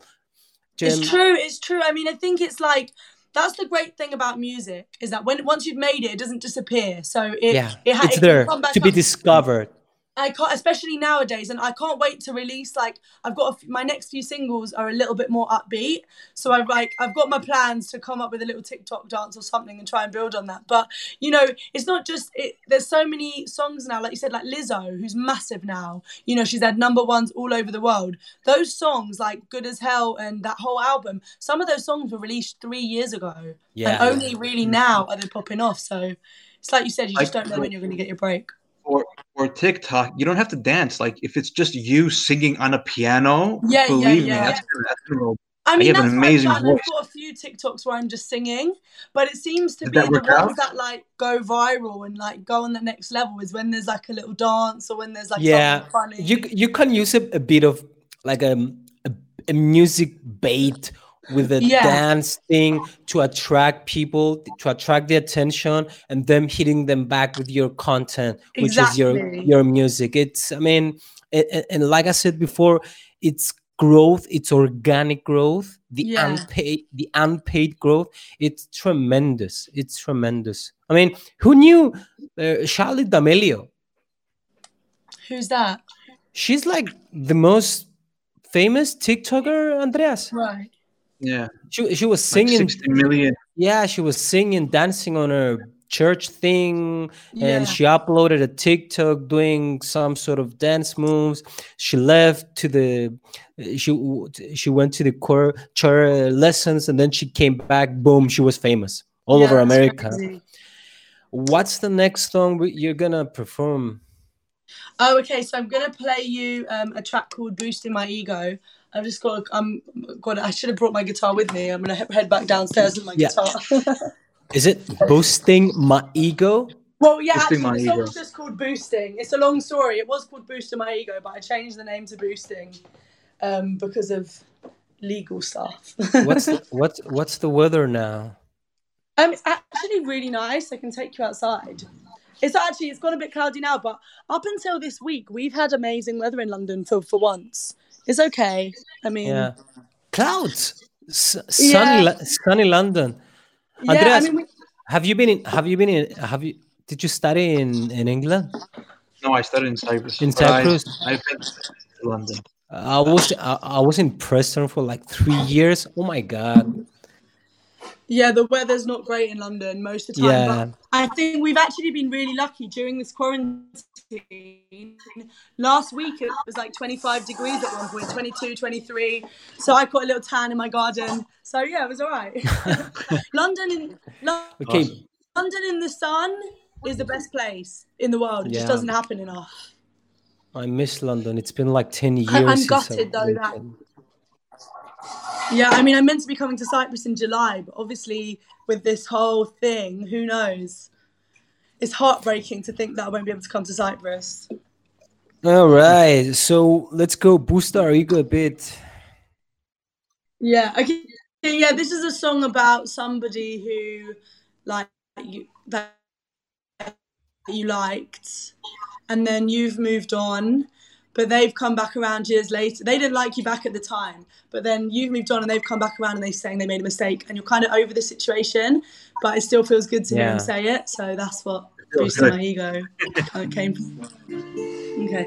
I, I you used to take me out and we used to dance, watch me all night, even hold my hand, but you were never really my man. Skip a couple years and we press fast forward. You see me happy with another boy. Suddenly you lost your voice. Oh, I wanted you. You didn't want me to. And now you're back. Oh, no, no, no. You said you made a mistake. I'm sorry, but it's too late. It's gonna be a no. But thanks for boosting my ego. Boom, back, and back again. But you're just too slow. Boom, back, and back again. But you let me go. Boom, back, and back again. And now I know. Thanks for boosting my ego. I can't lie, I was satisfied to see that lust that's in your eyes. It's so familiar to me. Ooh, you said you made a mistake.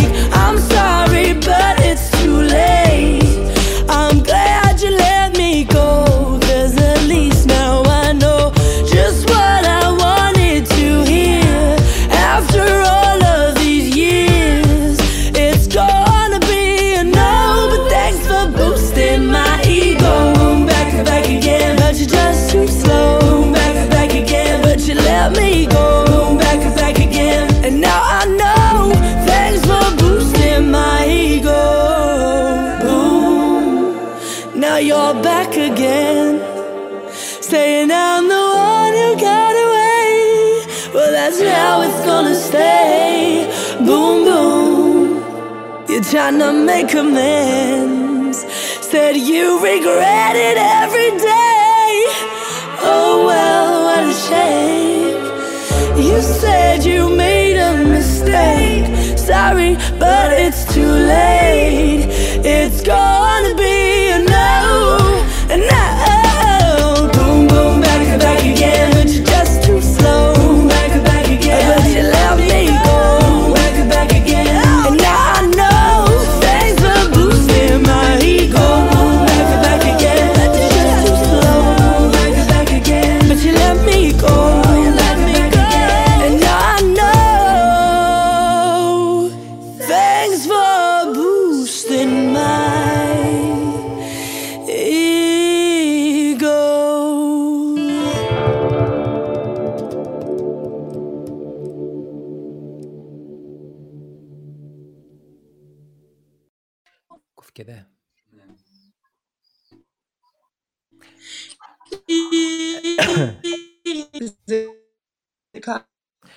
Αντιγόνη μου, η, συν- η σύνδεση προς το τέλος εκόπηκε λίγο, αλλά ε, ε, προλάβαμε και That was awesome. πιάσαμε το, το, το vibe και το πόσο ωραίο ήταν το τραγουδί. Look at like an Ed Sheeran Ακούεις song. μας; Reminded me of an Ed Sheeran song. Ναι. Να σου πω κάτι, είναι πάρα πολλά ωραία η φωνή της ε, Ναι. ε, ε, και τα κομμάτια είναι πάρα πολλά ωραία που αν μου τα Yeah, έβαζες you, να τα you got ακούσω. the vibe. You Ναι ρε ναι, got the αν μου τα vibe. έβαζες Sorry. On my αν μου τα έβαζες τα EP as τραγούδια well, τούτα να τα so- ακούσω αν μου τα έβαζες σου τραγούδια να τα ακούσω και λάλες μου τραγουδά τα κάποια γνωστή ήταν να σου πω ok wow it's a huge hit Εν άντεξ, έπαιζε το ίντερνετ Το δεύτερο τραγούδι ήταν Τόσο πολύ ωραίο. τόσο είναι ωραίο. ναι. Ναι, και, εντάξει, ξέρεις, πάντα περιμένω το πρώτο να είναι πολύ ωραίο και το δεύτερο να είναι οκ. Άρεσε Ναι. μου το πρώτο, μεινίσκω στο πρώτο, αλλά και τούτο είναι πάρα πολύ ωραίο. ne- Πόσο, πόσο καινούριο είναι. How, how new of a song is it? The, the second one. Thank you. Well, boosting boosting is out years ago. Can you hear me? Ε, κόφκεται, προσπαθούμε Shall I να... reconnect? Let me reconnect. Yeah, Yeah. yeah, do so. Ναι, Boom. το δεύτερο τραγούδι, wow. Ah, yes. Χάντια να ακούω το, είναι Άρεσε γυναίκα σου, Ed, Ed Sheeran. Με, με λίγο Bruno Mars. Ε, εί- Είδα σε λίγο που έπιες να κλάψεις. Είναι ωραίο ρε φίλε. Να σου πω κάτι, εν τούτο που λέγαμε πριν. Ε, Ας πούμε, τούτη- τούτη η κοπέλα με έχει έναν προϊόν πάρα πολύ ωραίο, ούλον το πακέτο, που φωνεί, Ναι. τουλάχιστον δεν είμαι μουσικός, βασικά είμαι λίγο, έχω πτύχιο στο πιάνο, αλλά ας πούμε ότι δεν είμαι μουσικός, εγώ εκείνο που ακούω, αρέσκει μου. Ε, Ακούστηκα όπως τον creative voice τώρα, ναι. Αυτό που ακούω μου αρέσει. Από μένα είναι ναι. Από μένα είναι ναι. Και θα, θα σε ήθελα πολύ στην ομάδα μου. Θα σε ήθελα πολύ στην ομάδα μου. Yeah, it's better. Sorry about that. Bad one. Δεν bad πειράζει. Που Yeah, λες, so you said Αντιγόνη. how old is how old is the Yeah, song? how- Um, so boosting is one of my like I wrote boosting a long time ago. It's one of the old like I wrote it like maybe I don't even know before I signed my deal with Island. So it's one of those ones that I've been holding on to. And to be honest, this first EP, if I'm honest with you, the songs that are out at the moment they're not even my favorite songs. My favorite songs are like I've been I I don't want to release them yet because nobody's listening to me yet.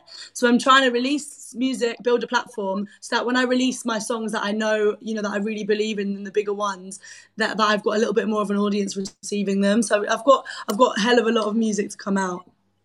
You know what? I disagree with you. Hmm. I know I have this debate with I'm I'm in a people dilemma. a lot. I do. I, I, I know. I know.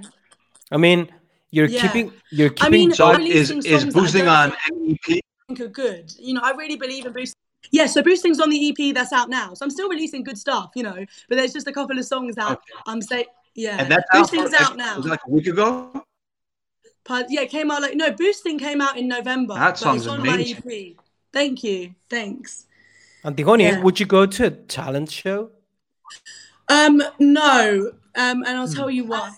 Two reasons. One, because I write music, it doesn't really lend so much to that. It's more singing covers, and also my, the style of my voice. I don't. I, I can't go super super high and do all the tricks. You know, I have a certain tone to my voice that I think suits the style that I write.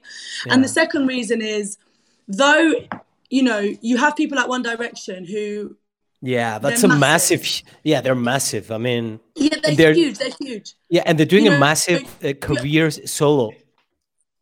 So, oh no, 100%. You can't deny that these talent shows make amazing careers. But out of what, 12, 15 years of X Factor, Yeah, how many you do have you One know? Direction, Little Mix, both bands were put together on X Factor. You know, you know, uh, most of the most people that go on these shows, it doesn't it doesn't make you. And the problem is when you come off these shows and you're, you're not one of the people that made it, you lose. It's harder to start again because people know you as that person that was on X Factor. So for me, makes I always sense. wanted to kind of do it my Yeah. own way and just like write. Go through. uh, yeah, go through the Yeah. hard way. Follow the hard way. I don't know if you want me to sing a little bit in Greek, just because I'm not speaking enough in Greek, but I can sing Yeah. in Greek. Πέ μας, τι είναι να μας πεις, τα μαύρα σου τα μάτια. that. I know some old ones. To be honest, most of the ones I know are old because I learned them from my Ayam So, but I thought I would do a little one that you'll know. Um, I like Anavisi. I like Anavisi. I sung with Anavisi actually when I was 11. She brought me up on stage and I sung with her. You should upload that on, on on the internet. I don't have and, it. I don't and, have it. And tag her. And tag her. I know. I mean, I've already. I, I have a mutual friend, and I've asked him to like send her the stuff and whatever. But we can't find the video of me singing with her. But we'll find it and we'll make it happen. But yeah, so I thought I'd do a little bit of Anavusi because why not? Ella, let's go. Hold on, my guitar's gone out of tune because it's been sitting on the on the table, and I can't criticize Anavusi by singing a guitar that's out of tune. You know. Okay. Δώδεκα που δεν αντιλεφώνημα τον αριθμό της μοναξιάς μου δεν χτυπάς και μεγαλώνει η αποστασία μας. Δώδεκα που δεν αντιλεφώνημα Μες στο μυαλό μου το αβάσταχτο κενό Μοιάζεις με όνειρο που φεύγει μακρινό Μα δεν χτυπάει το τηλέφωνο. Με πνίγει το παράπονο. Που δεν κατάλαβες ποτέ σου τι παίρνω. Κι αν έχει γίνει η αγωνία μου βουνό. Δώδεκα. Η ελπίδα μου κρεμάστηκε. Σε ένα τηλέφωνο που έμεινε νεκρό και την καρδιά μου που φωνάζει σ' αγαπώ Lord God. It's a little, little verse and chorus. Bravo. Telio, you got the high tone. You got it. Oh, yeah, thank you. Do you know it was for yeah. Vomel dan Dragudo and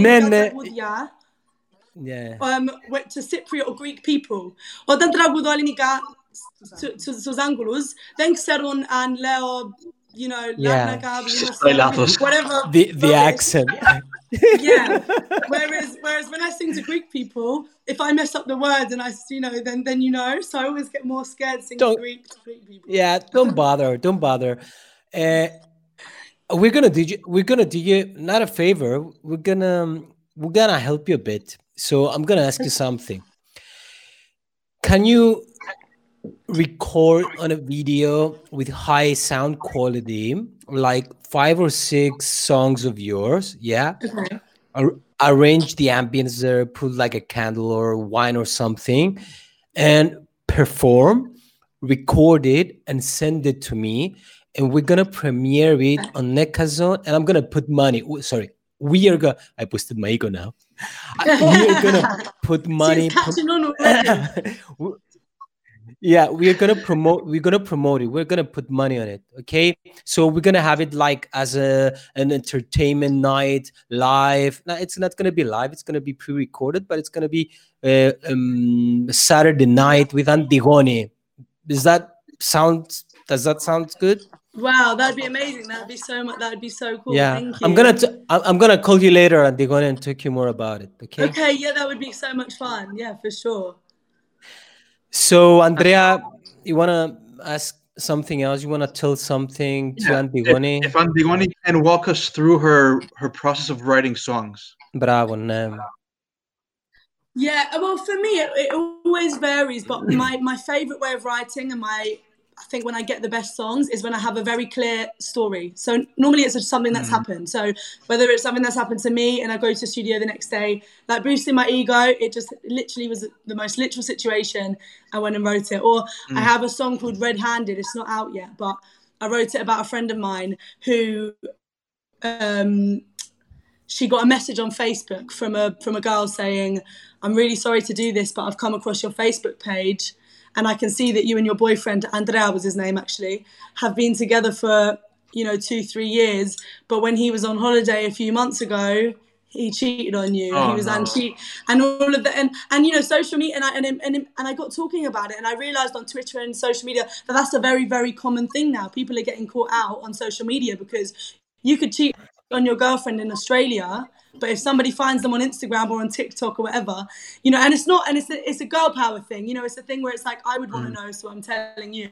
You know So what? anyway, I think that's so a really good strategy, that. like to get stories from your life. It's it's a good strategy, like to get stories that people like trending Mhm. stories that people are are, are going to relate with.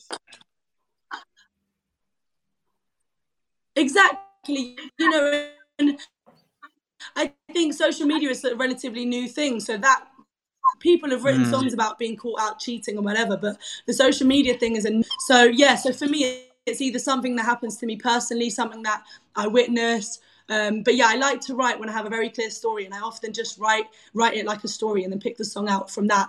Or sometimes I have a really good title, a title that I hear, a word that I hear, and I think, mm, that's a cool title. Let me just How long does it take you know to finalize a song? Like from, from beginning to or- end? Yeah, it's always different, but often it, it comes from a really clear story. Well, in terms of writing it, that again varies. Often, again, the best songs are so quick. Like, you know, when you have an idea in like under an hour, like the whole song. But in terms of finishing it, the whole production side of it is a lot more complicated. So for me, for a long time, I've been developing the sound. Obviously, this first EP that is out now is very a bit more stripped back and acoustic. But with my new songs that come out, you'll hear the more developed production sound. Um, so that takes longer. It just depends on who I'm working with and yeah, but in terms of writing a song, you know, sometimes half an hour, sometimes a week. It depends on the song. Andrea, y- you know what I was thinking? In like five or let's say in five years, when Antigone becomes famous and a huge hit, this video it's gonna get like five million views. Yeah, Yeah, baby, we got it. we're I hope things too. I yeah, check on her first video on Netkazone. I hope so. I know, and everyone's gonna see you telling me that I shouldn't be focused on my music. and Yeah, and we are gonna be famous and you know huge. Who are these guys? They know how to play. exactly, exactly. We can all win. Yeah, it's gonna be a snowball. Anyways. Damani, damani. Per i peso, per i peso.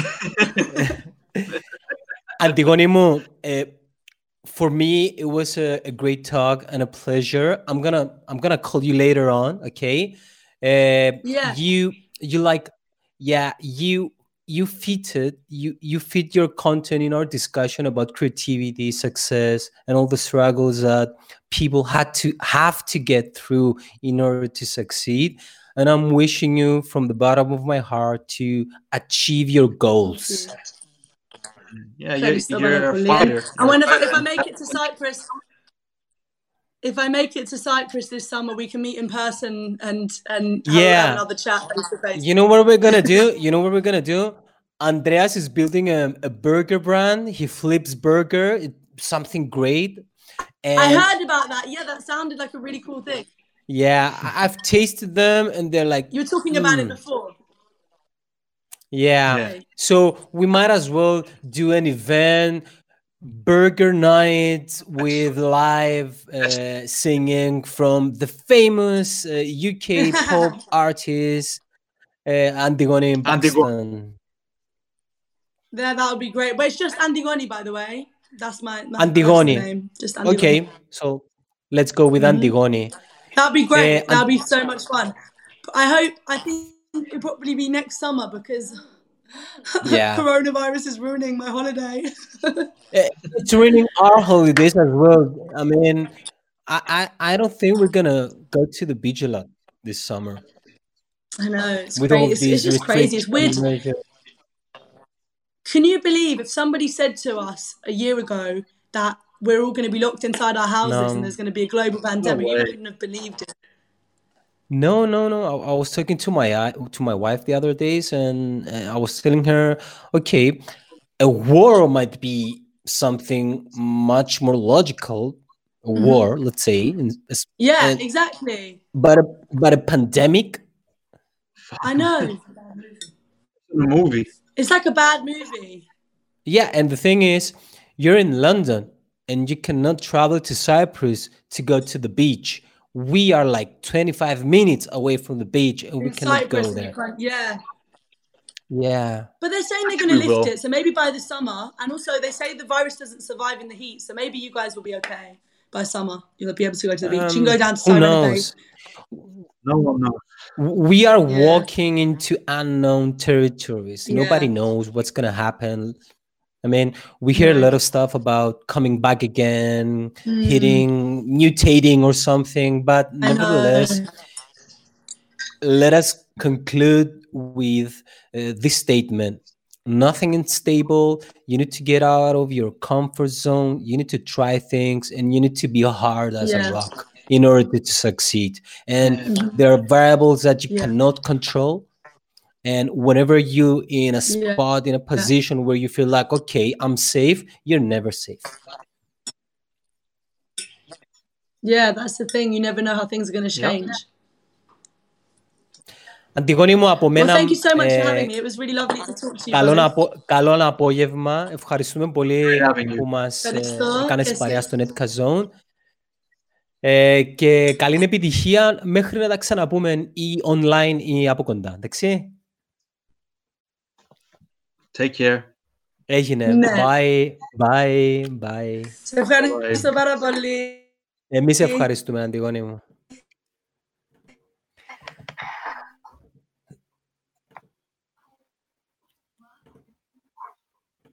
Το λοιπόν. Λοιπόν, λοιπόν, λοιπόν. Ε, ήταν διαφορετικό, άρεσε μου εμένα πάρα πολλά. Ναι, ήταν πολλά ωραίο. Ναι, είναι ωραίο και να σου πω κάτι. Ξέρεις, δεν ξέρεις τι, τι μπορεί να εβίωσες τώρα. Μπορεί να εβίωσες το επόμενο μεγάλο success που μ- μακάρι να είναι επειδή η κοπέλα έχει, έχει το ταλέντο το οποίο λέγαμε πριν που έχουν αρκετοί. Είμαι σίγουρος Ναι. σαν, τη- σαν την Αντιγόνη σε όλον τον κόσμο υπάρχουν πολλά νεαρά άτομα τα οποία είναι καλλιτέχνες, είναι μουσικοί και απλά πρέπει να κάνουν capitalize τούτον το πολλά καλό προϊόν που έχουν. Εντάξει, είπα σου, υπάρχουν πολλοί. Να το διορθώσω. Δεν υπάρχουν πολλοί. Αλλά ακόμα και εκείνοι που υπάρχουν είναι αρκετοί. Δημιουργούν ανταγωνισμό.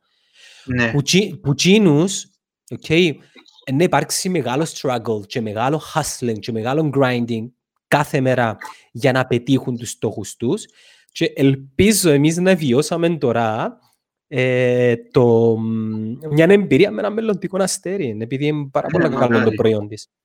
Είναι πολλά Πάρα πολύ ωραία. καλό το προϊόν της. Απλά η αλήθεια είναι ότι υπάρχουν πολλοί. Δηλαδή, όσον και να με θέλεις, είναι πάρα πολλά καλοί, αλλά θέλει, θέλει την μεθοδικότητα που είπες πριν, ότι πρέπει consistent, εάν δεν έχει manager πίσω της ή ένα firm να την υποστηρίζει, πρέπει η ίδια να, είναι, να γίνει σίγια Ε, κομμάτια και Ε, εγώ, εγώ σκέφτηκα ότι βοη- ε, βοηθήσουμε δωρεάν, που τα αλήθεια τώρα.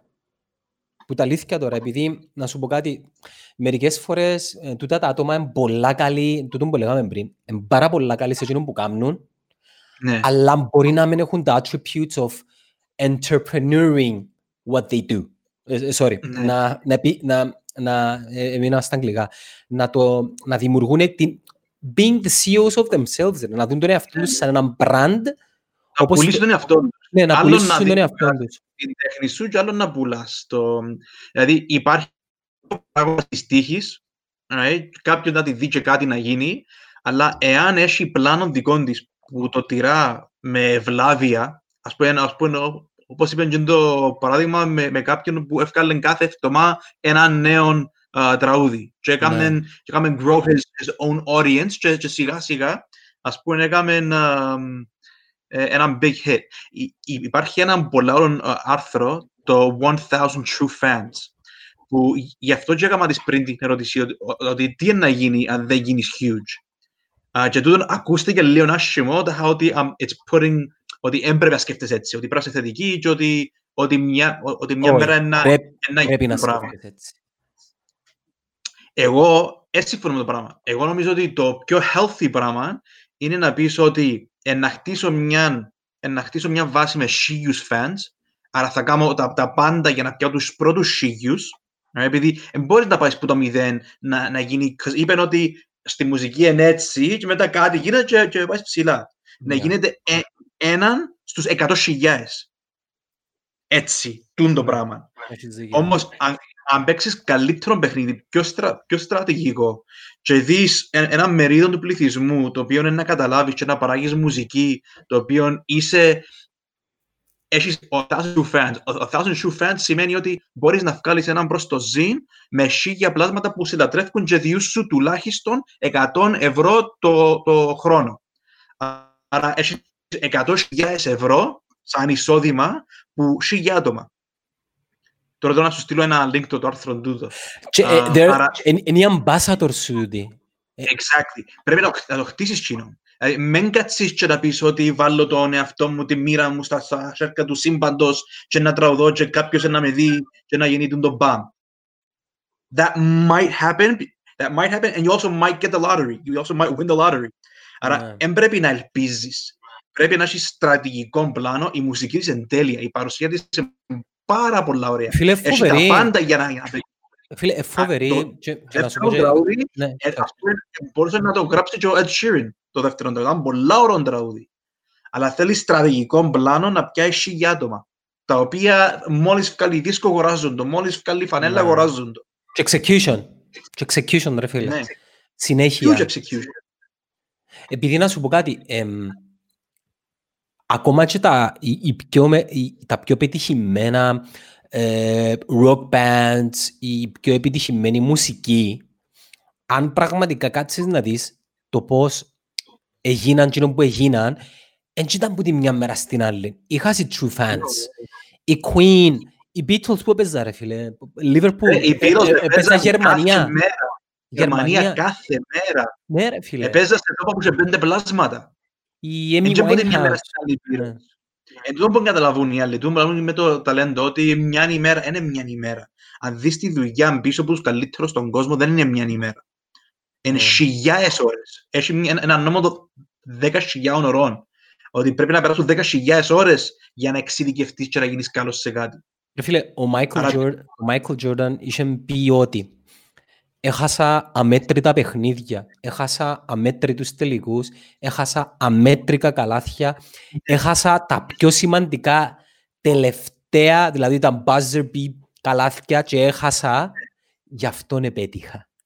Ναι, ακριβώς. Δηλαδή, ε, με αφορμή και το, ε, το Netflix series του Michael Jordan τώρα, το The Last Dance, αν κάτσεις, να- αν κάτσεις, ναι, αν κάτσεις, ναι, και, εντάξει, ε, κάθε Δευτέρα φκένουν επεισόδια και ευκήκαν κι άλλα τώρα. Είμαι, ήμουν σε τέσσερα εγώ. Ναι, αν κάτσεις να δεις, ο Michael Jordan επίες στο NBA το 86. Και το πρώτο του του Και εσύ πρωτάθλημα... ξέρεις το 92. Ναι, και το πρώτο του πρωτάθλημα πιάνε το 91-92, δηλαδή έκαμε 7 πόσα χρόνια ρε φίλε. Και, και μετά από τους Bulls επίεν πίσω στο North Carolina, ξανά πίσω. Ε, είναι- δηλαδή, η, η, το, το, Σχόλιο. ναι, το, το, το λάθος μερικών ανθρώπων που ε, κυνηγούν έναν όνειρο ή έχουν στόχους στη ζωή τους είναι ότι βλέπουν την επιτυχία η οποία ήδη έγινε, είναι η βιτρίνα, αλλά αν και ξέρουν όμως πίσω από εκείνη την επιτυχία τι επέρασε ο άλλος και πόσα χρόνια και ώρες και αποτυχίες του επήρε για να πετύχει κάτι. Όλοι νομίζουν ότι η επιτυχία είναι το ε, the, social, the Network, η ταινία του Mark Zuckerberg που ε, πήγαινε στο Harvard, έκαμε dropout second year, έγραψε τον αλγόριθμο, τον κώδικα του Facebook, ε, έκαμε έτσι. τον... Και that's it. Όχι ρε φίλε, τούτο είναι one in a billion. Δεν θα γίνεις ποτέ ο Mark Zuckerberg. Ε, Ένα λεπτό, και ο Μάρκ Ζόκερμπεργκ εν και εξαίρεση του κανόνα. Το πόσο είναι δούλεψε και το πόσο μυαλό έχει ο άνθρωπος. Έγραψε. Ναι, ναι. Είναι από τη μια μέρα στην άλλη. Έβαλε πάρα, ας πούμε, τα χάπ που ήταν στο δικαστήριο και φαίνεται ότι οι άλλοι δυο είχαν και εκείνοι τούν την ιδέα. Η αλήθεια είναι ότι χωρίς τον Mark Zuckerberg και τον, και τον μυαλό και, εκείνη το- και την προσπάθεια όλοι πάλι και να, και να γίνει Facebook αν δεν υπήρχε και το execution. Και είναι η Αντρέα, ιδέα του Facebook. Η, η ιδέα είναι, για μένα η ιδέα είναι απλά αέρας, δεν είναι τίποτε. Τίποτε. Έχω 100 πολλά καλές ιδέες που μπορώ να κάνω που έναν εκατομμύριο. Θα, Ναι. θα σου τις πω όλες χωρίς να βοηθώ. Δεν έχει σχέση η ιδέα. Είναι, Ναι. είναι το execution που να Και- γίνει.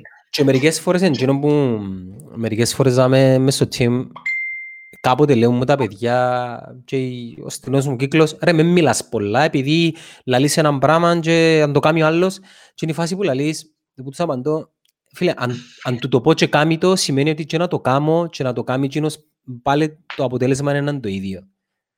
Ναι. Η, η, η μαγιά είναι το execution. Καταλάβες.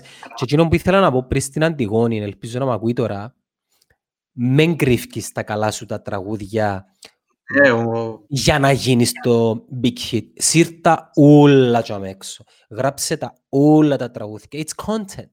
Καταλάβες. ναι, Ας πούμε, αν δεις την Billie Eilish με το Ocean Eyes, αν δεν ήταν το Ocean Eyes και το τραγούδι το πρώτο που είπε η Billie Eilish, μπορεί να μην έφτιανε ποτέ. Ναι, επειδή η Αντιγόνη Δηλαδή, τώρα, πότε- σκεφτού τώρα η Αντιγόνη να έχει στο σιρτάρι της, okay, πάνω στην κόλλα, το νούμερο ένα hit για το 2021 και να μην το βγάλει επειδή περιμένει τον big break για να το βγάλει. Όχι. Αντιγόνη μου, πρέπει να κάνεις reverse engineering. Φκάρτο, γράψε το και Ναι. let, it, let it happen, ας πούμε. Άιστο να πάει. Και να κάνει ένα- έναν τεστ, δηλαδή αν έχει τρία πολλά καλά τραγούδια που για την ίδια πολλά καλά, test with one song. Αν βγάλε έναν τραγούδι που είναι τα τρία, τέσσερα που έχεις που αγαπάς, um, και δεν πώς είναι να πάει. Δεν Ναι. θα αλλάξει κάτι με βάση τα άλλα τραγούδια που, που, που βγάλεις. Τέλεια. Um, αλλά ένα, ένα πράγμα που της είπα για μένα που είναι το σημαντικό, και αν, αν ρωτήσεις οποιονδήποτε που είναι πετυχημένος, δεν είναι πιο ευτυχισμένος επειδή πέτυχε. Ε, γι' αυτό που της έκανα και την ερώτηση, ότι και να πετύχεις και μετά. εν γέ- 'cause τώρα μπορεί πο, πο, πολλοί άνθρωποι όπως την Αντιγόνη να είναι πάρα πολλά stressed και να έχουν τούν την, τούν το ας πούμε πράγμα ότι πρέπει να κάνω τούν το πράγμα και αν δεν το κάνω ε, θεωρώ τον εαυτό μου επι- επιτυχημένο. Τούν το πράγμα για μένα σκοτώνει σε κάθε μέρα. Δηλαδή, κα, καλύτερα να είσαι ένα creative soul, το οποίο παράγεις και είσαι consistent, είσαι focused και θέλει, είσαι fixated, να, να είσαι fixated πάνω στο creative process σου, όχι στην πιθανή επιτυχία σου. Ναι. Κοίταξε, ε, δεν είναι κακό όμως να, να σκέφτεται ότι okay, τον goal μου εμένα είναι να υπογράψω ένα συμβόλαιο, να γίνω Ναι. ε, YouTube hit, να κάνω Sure. τρεις συναυλίες ε, και να κάνω sold out. Δεν είναι κακό. Μ, Καταλάβες, εν- Ναι. as long as να happy, να τη, να τη γεμώνει και να τον... Να μην είναι disappointed. Καλά, Ναι, ρε. να, να, να, να, να, μην, να μην βιώνει τουν, τουν, τουν, ας πούμε, τουν το αίσθημα ότι γιατί εν, εν, ήρθε η ώρα μου ακόμα. Εν είμαι, εν είμαι αρκετά καλή, ας πούμε. Εν πρέπει, να, εν πρέπει να νιώθει ότι επειδή κάτι δεν έγινε ακόμα, ότι κάτι φταίει η ίδια. Ναι ρε, είναι όπως, το, είναι όπως στην ιστορία του Notorious, του Conor McGregor, που α, εγώ παρακολουθώ τον από το 2013. Φίλε, ο, ο Conor McGregor το 2012-2011 ελάλεν κατά γράμμα. Ο- Θα είμαι ο επόμενος παγκόσμιος προαθλητής του UFC και να με θυμηθείτε. Και ξέρεις, έκαμε το και μάλιστα έκαμε το δυο φορές και είναι εκείνο που είναι τώρα και όταν τον ρωτούν, ε, ε, έλεγεν τους αν το σκεφτείς, αν το ονειρευτείς, ήδη έγινε για σένα. Και μετά όλο το σύμπαν, και, ξέρεις, μιλώ μεταφορικά τώρα, όλο το σύμπαν είναι να συνομωτήσει για να το πετύχεις. Εντάξει, να μου πεις τώρα, σαν το Conor McGregor, ήθελαν πάρα πολύ να γίνω, αλλά... Και αυτό το πράγμα. Ναι, ναι, Ναι. είναι αλλά. Σαν τον, σαν τον Conor McGregor, είπαν τούν την κουβέντα άλλο 100.000 άτομα, απλά εκείνος έτυχε να το, να το κάνει. ναι. Απλά πρέπει, πρέπει, πρέπει να δεις, εγώ ελάλο θυκιο αντίθετα, ελάλο ότι δεν πρέπει να είσαι πορωμένος. Να είσαι πορωμένος, απλά να μην έχεις disappointment, να μην, ας πούμε, η- να μην νιώθεις μέσα σου η ζωή σου να είναι χάγια ώσπου να γίνει εκείνο το πράγμα. Ναι, ναι, ναι. Να είσαι πορωμένος, απλά να αγαπάς το process. Δηλαδή, εάν η Αντιγόνη ή οποιοδήποτε άλλος είναι ερωτευμένος με τη διαδικασία του να γράφει τραγούδια και είναι ερωτευμένος με τη διαδικασία να, να πηγαίνει και να, και να τραγουδά σε μικρά εστιατόρια και μετά σε, σε πιο μικρά. Αν του αρέσει το process, φυσιολογικά είναι να τον αγαπήσει ο κόσμος, επειδή είναι ένα πιο authentic. Ναι, ναι. Αλλά Μα- άμα, άμα είσαι fixated πάνω στο end result και όχι πάνω στο process, εγώ νομίζω ο κόσμος καταλαβαίνει. Μα νομίζω βγάλει το- το. Νομίζω βγάλει Βγάλει και το, το, και το πάθος. Ναι, μακρά να το διατηρήσει. Εν τούτον που λαλείς, επειδή ξέρεις, οι νέες γενιές έχουν, έχουν έναν παράδειγμα να πούν «ΟΚ, θέλω να γίνω εκείνο». Ενώ ε, ο Freddie Mercury, ε, οι Beatles, ο Michael Jackson δεν είχαν κάποιον να πούν «θέλω να γίνω εκείνος». Καταλάβες; Σίγουρα είχαν, είχαν οι δάλματα, εν είχε ο Michael Jordan, είχε το Φίλε, δάλμα, εν είχε... Εί- Είχε απλά, ξέρεις, α- αν δεις εκείνα τα, τα statements τους, τα testimonial τους, το biography τους, το focus τους ήταν να γίνουν οι καλύτεροι σε εκείνον που είναι. Για εκείνους. Πολλά δύσκολα να ακούσεις «έθερα να γίνω όπως εκείνον». Καταλάβες; Στο Ναι. δικό τους, ήταν στο δικό τους το λέει. Ποτέ δεν θεωρούσα δεξιά και αριστερά. Ήταν στο δικό τους το λέει. Και α, Μμμ. βλέπουμε το και εσύ, εσύ αμάν είσαι και αμέσως στο business. Θωρείς δεξιά αριστερά; Δεν θωρείς. Θωρείς μόνο μπροστά. Και θέλεις να Ναι. γίνεις το καλύτερο version του δικού σου εαυτού μέρα με τη μέρα. Και Ναι. ξαφνικά... Αλλά εγώ, εγώ δεν έχω στόχο. Κατάλαβες, εγώ παίζω έναν παιχνίδι το οποίο αγαπώ και το παιχνίδι που παίζω σήμερα θα το παίζω και αύριο, απλά είναι ένα Εν έβαλες διαφορετικό... στόχους ρε φίλε. Εν έβαλες χρονίους στόχους. Εγώ έβαλα. Ναι, εκείνο είναι business plan. Α- Άλλον γίνο, άλλον ο στόχος, ο, ο οικονομικός που να κάνω και άλλον το big goal, ας πούμε, Ναι, αν δεν ναι. γίνει αυτό το πράγμα, δεν ξέρω τι είναι να γίνει. Η πιο μεγάλη εικόνα, ας πούμε. Ναι. Ναι. Οκ. Απλά, απλά νομίζω ότι το πράγμα κάνει, κάνει, κα- κάνει κακό σε αρκετόν κόσμο συναισθηματικά να βάλεις κάποιους στόχους εκεί πάνω. Δεν ξέρω, εάν βιώνεις το σαν κάτι ευχάριστο, cool. Αλλά αν- εάν μέσα σου νιώθεις απο-, απογοήτευση, it's not healthy. Εξαρτάται και ο άνθρωπος πόσο αντέχει τον το πράγμα. Έχει ανθρώπους που, μ, OK, bring it on, ας ναι. πούμε. Ναι, ναι. Και οι, οι αποτυχίες παραπάνω τους κάνουν να, να πεισμώνουν παραπάνω για να, για να, για να πετύχουν το κάτι. Απλά, εκείνο που, εκείνο που κάνουν λάθος, βαρετή λέξη είναι ότι εκείνο που, εκείνο που λες πάντα, it's an infinite game. Εν έχει, Ναι. εν έχει, εν έχει λήξη. Δηλαδή, εν έχει life, life, ε, lifetime, ας πούμε, ε, δύο χρόνια. Σε δύο χρόνια πρέπει να γίνει ο διάσημος. Σε δύο χρόνια πρέπει να είμαι ε, πετυχημένος. Ε, εν έχει. Και ενώ είναι και πολλά νεαροί, μ- μωρόν ακόμα. Ρε, πώς- δεν- δεν ξέρω καν πόσο χρόνο. είναι. Φαίνεται 19, ας πούμε. 19, ρε φίλε. Ε, Ναι. Εγώ, δεκα- εγώ 19 αυ- αυλών δεν δεν ήξερα παίζω. Αλλά- αλλά Μπράβο έπαιζα- της. α- Αλλά έπαιζα πιάνο. Έπαιζα πιάνο. Έδωσε μου και έτσι μια πολλά όμορφη ιδέα για να το κάνουμε. Τα μέρα σήμερα. Σάββατο. Σάββατο. Yeah, it's Saturday night, baby. It's Saturday night. Να μ, το κάνουμε για το ερχόμενο Σάββατο. Εμ, εγώ να περιμένω τα flip burgers, κοντεύει ο καιρός. Εγώ επιθυμήσα τρία πράγματα. Να κουρευτώ κανονικά σαν άνθρωπος, όχι, όχι σαν το Kim Jong-un. Δεν δε, δαμε, ας πούμε. δε, δε, Δεν μου τούτο, ρε φίλε. Δεν μου τούτο. Τέλος πάντων, να κουρευτώ σαν άνθρωπος, να ξουριστώ, να πάω να με περιποιηθεί ο Χριστάρας ο παρπέρης μου, να πάω να κάτσω σε μια ταβερνούα να φάω μεζέδες, κάνα σουβλάκι έτσι εμ, και να έρθω πάνω να φάω burgers. Let's do it. Άντε, σε σε κάνα μήνα. Έγινε. Ακού. Αντρέα μου καληνύχτα. Καληνύχτα.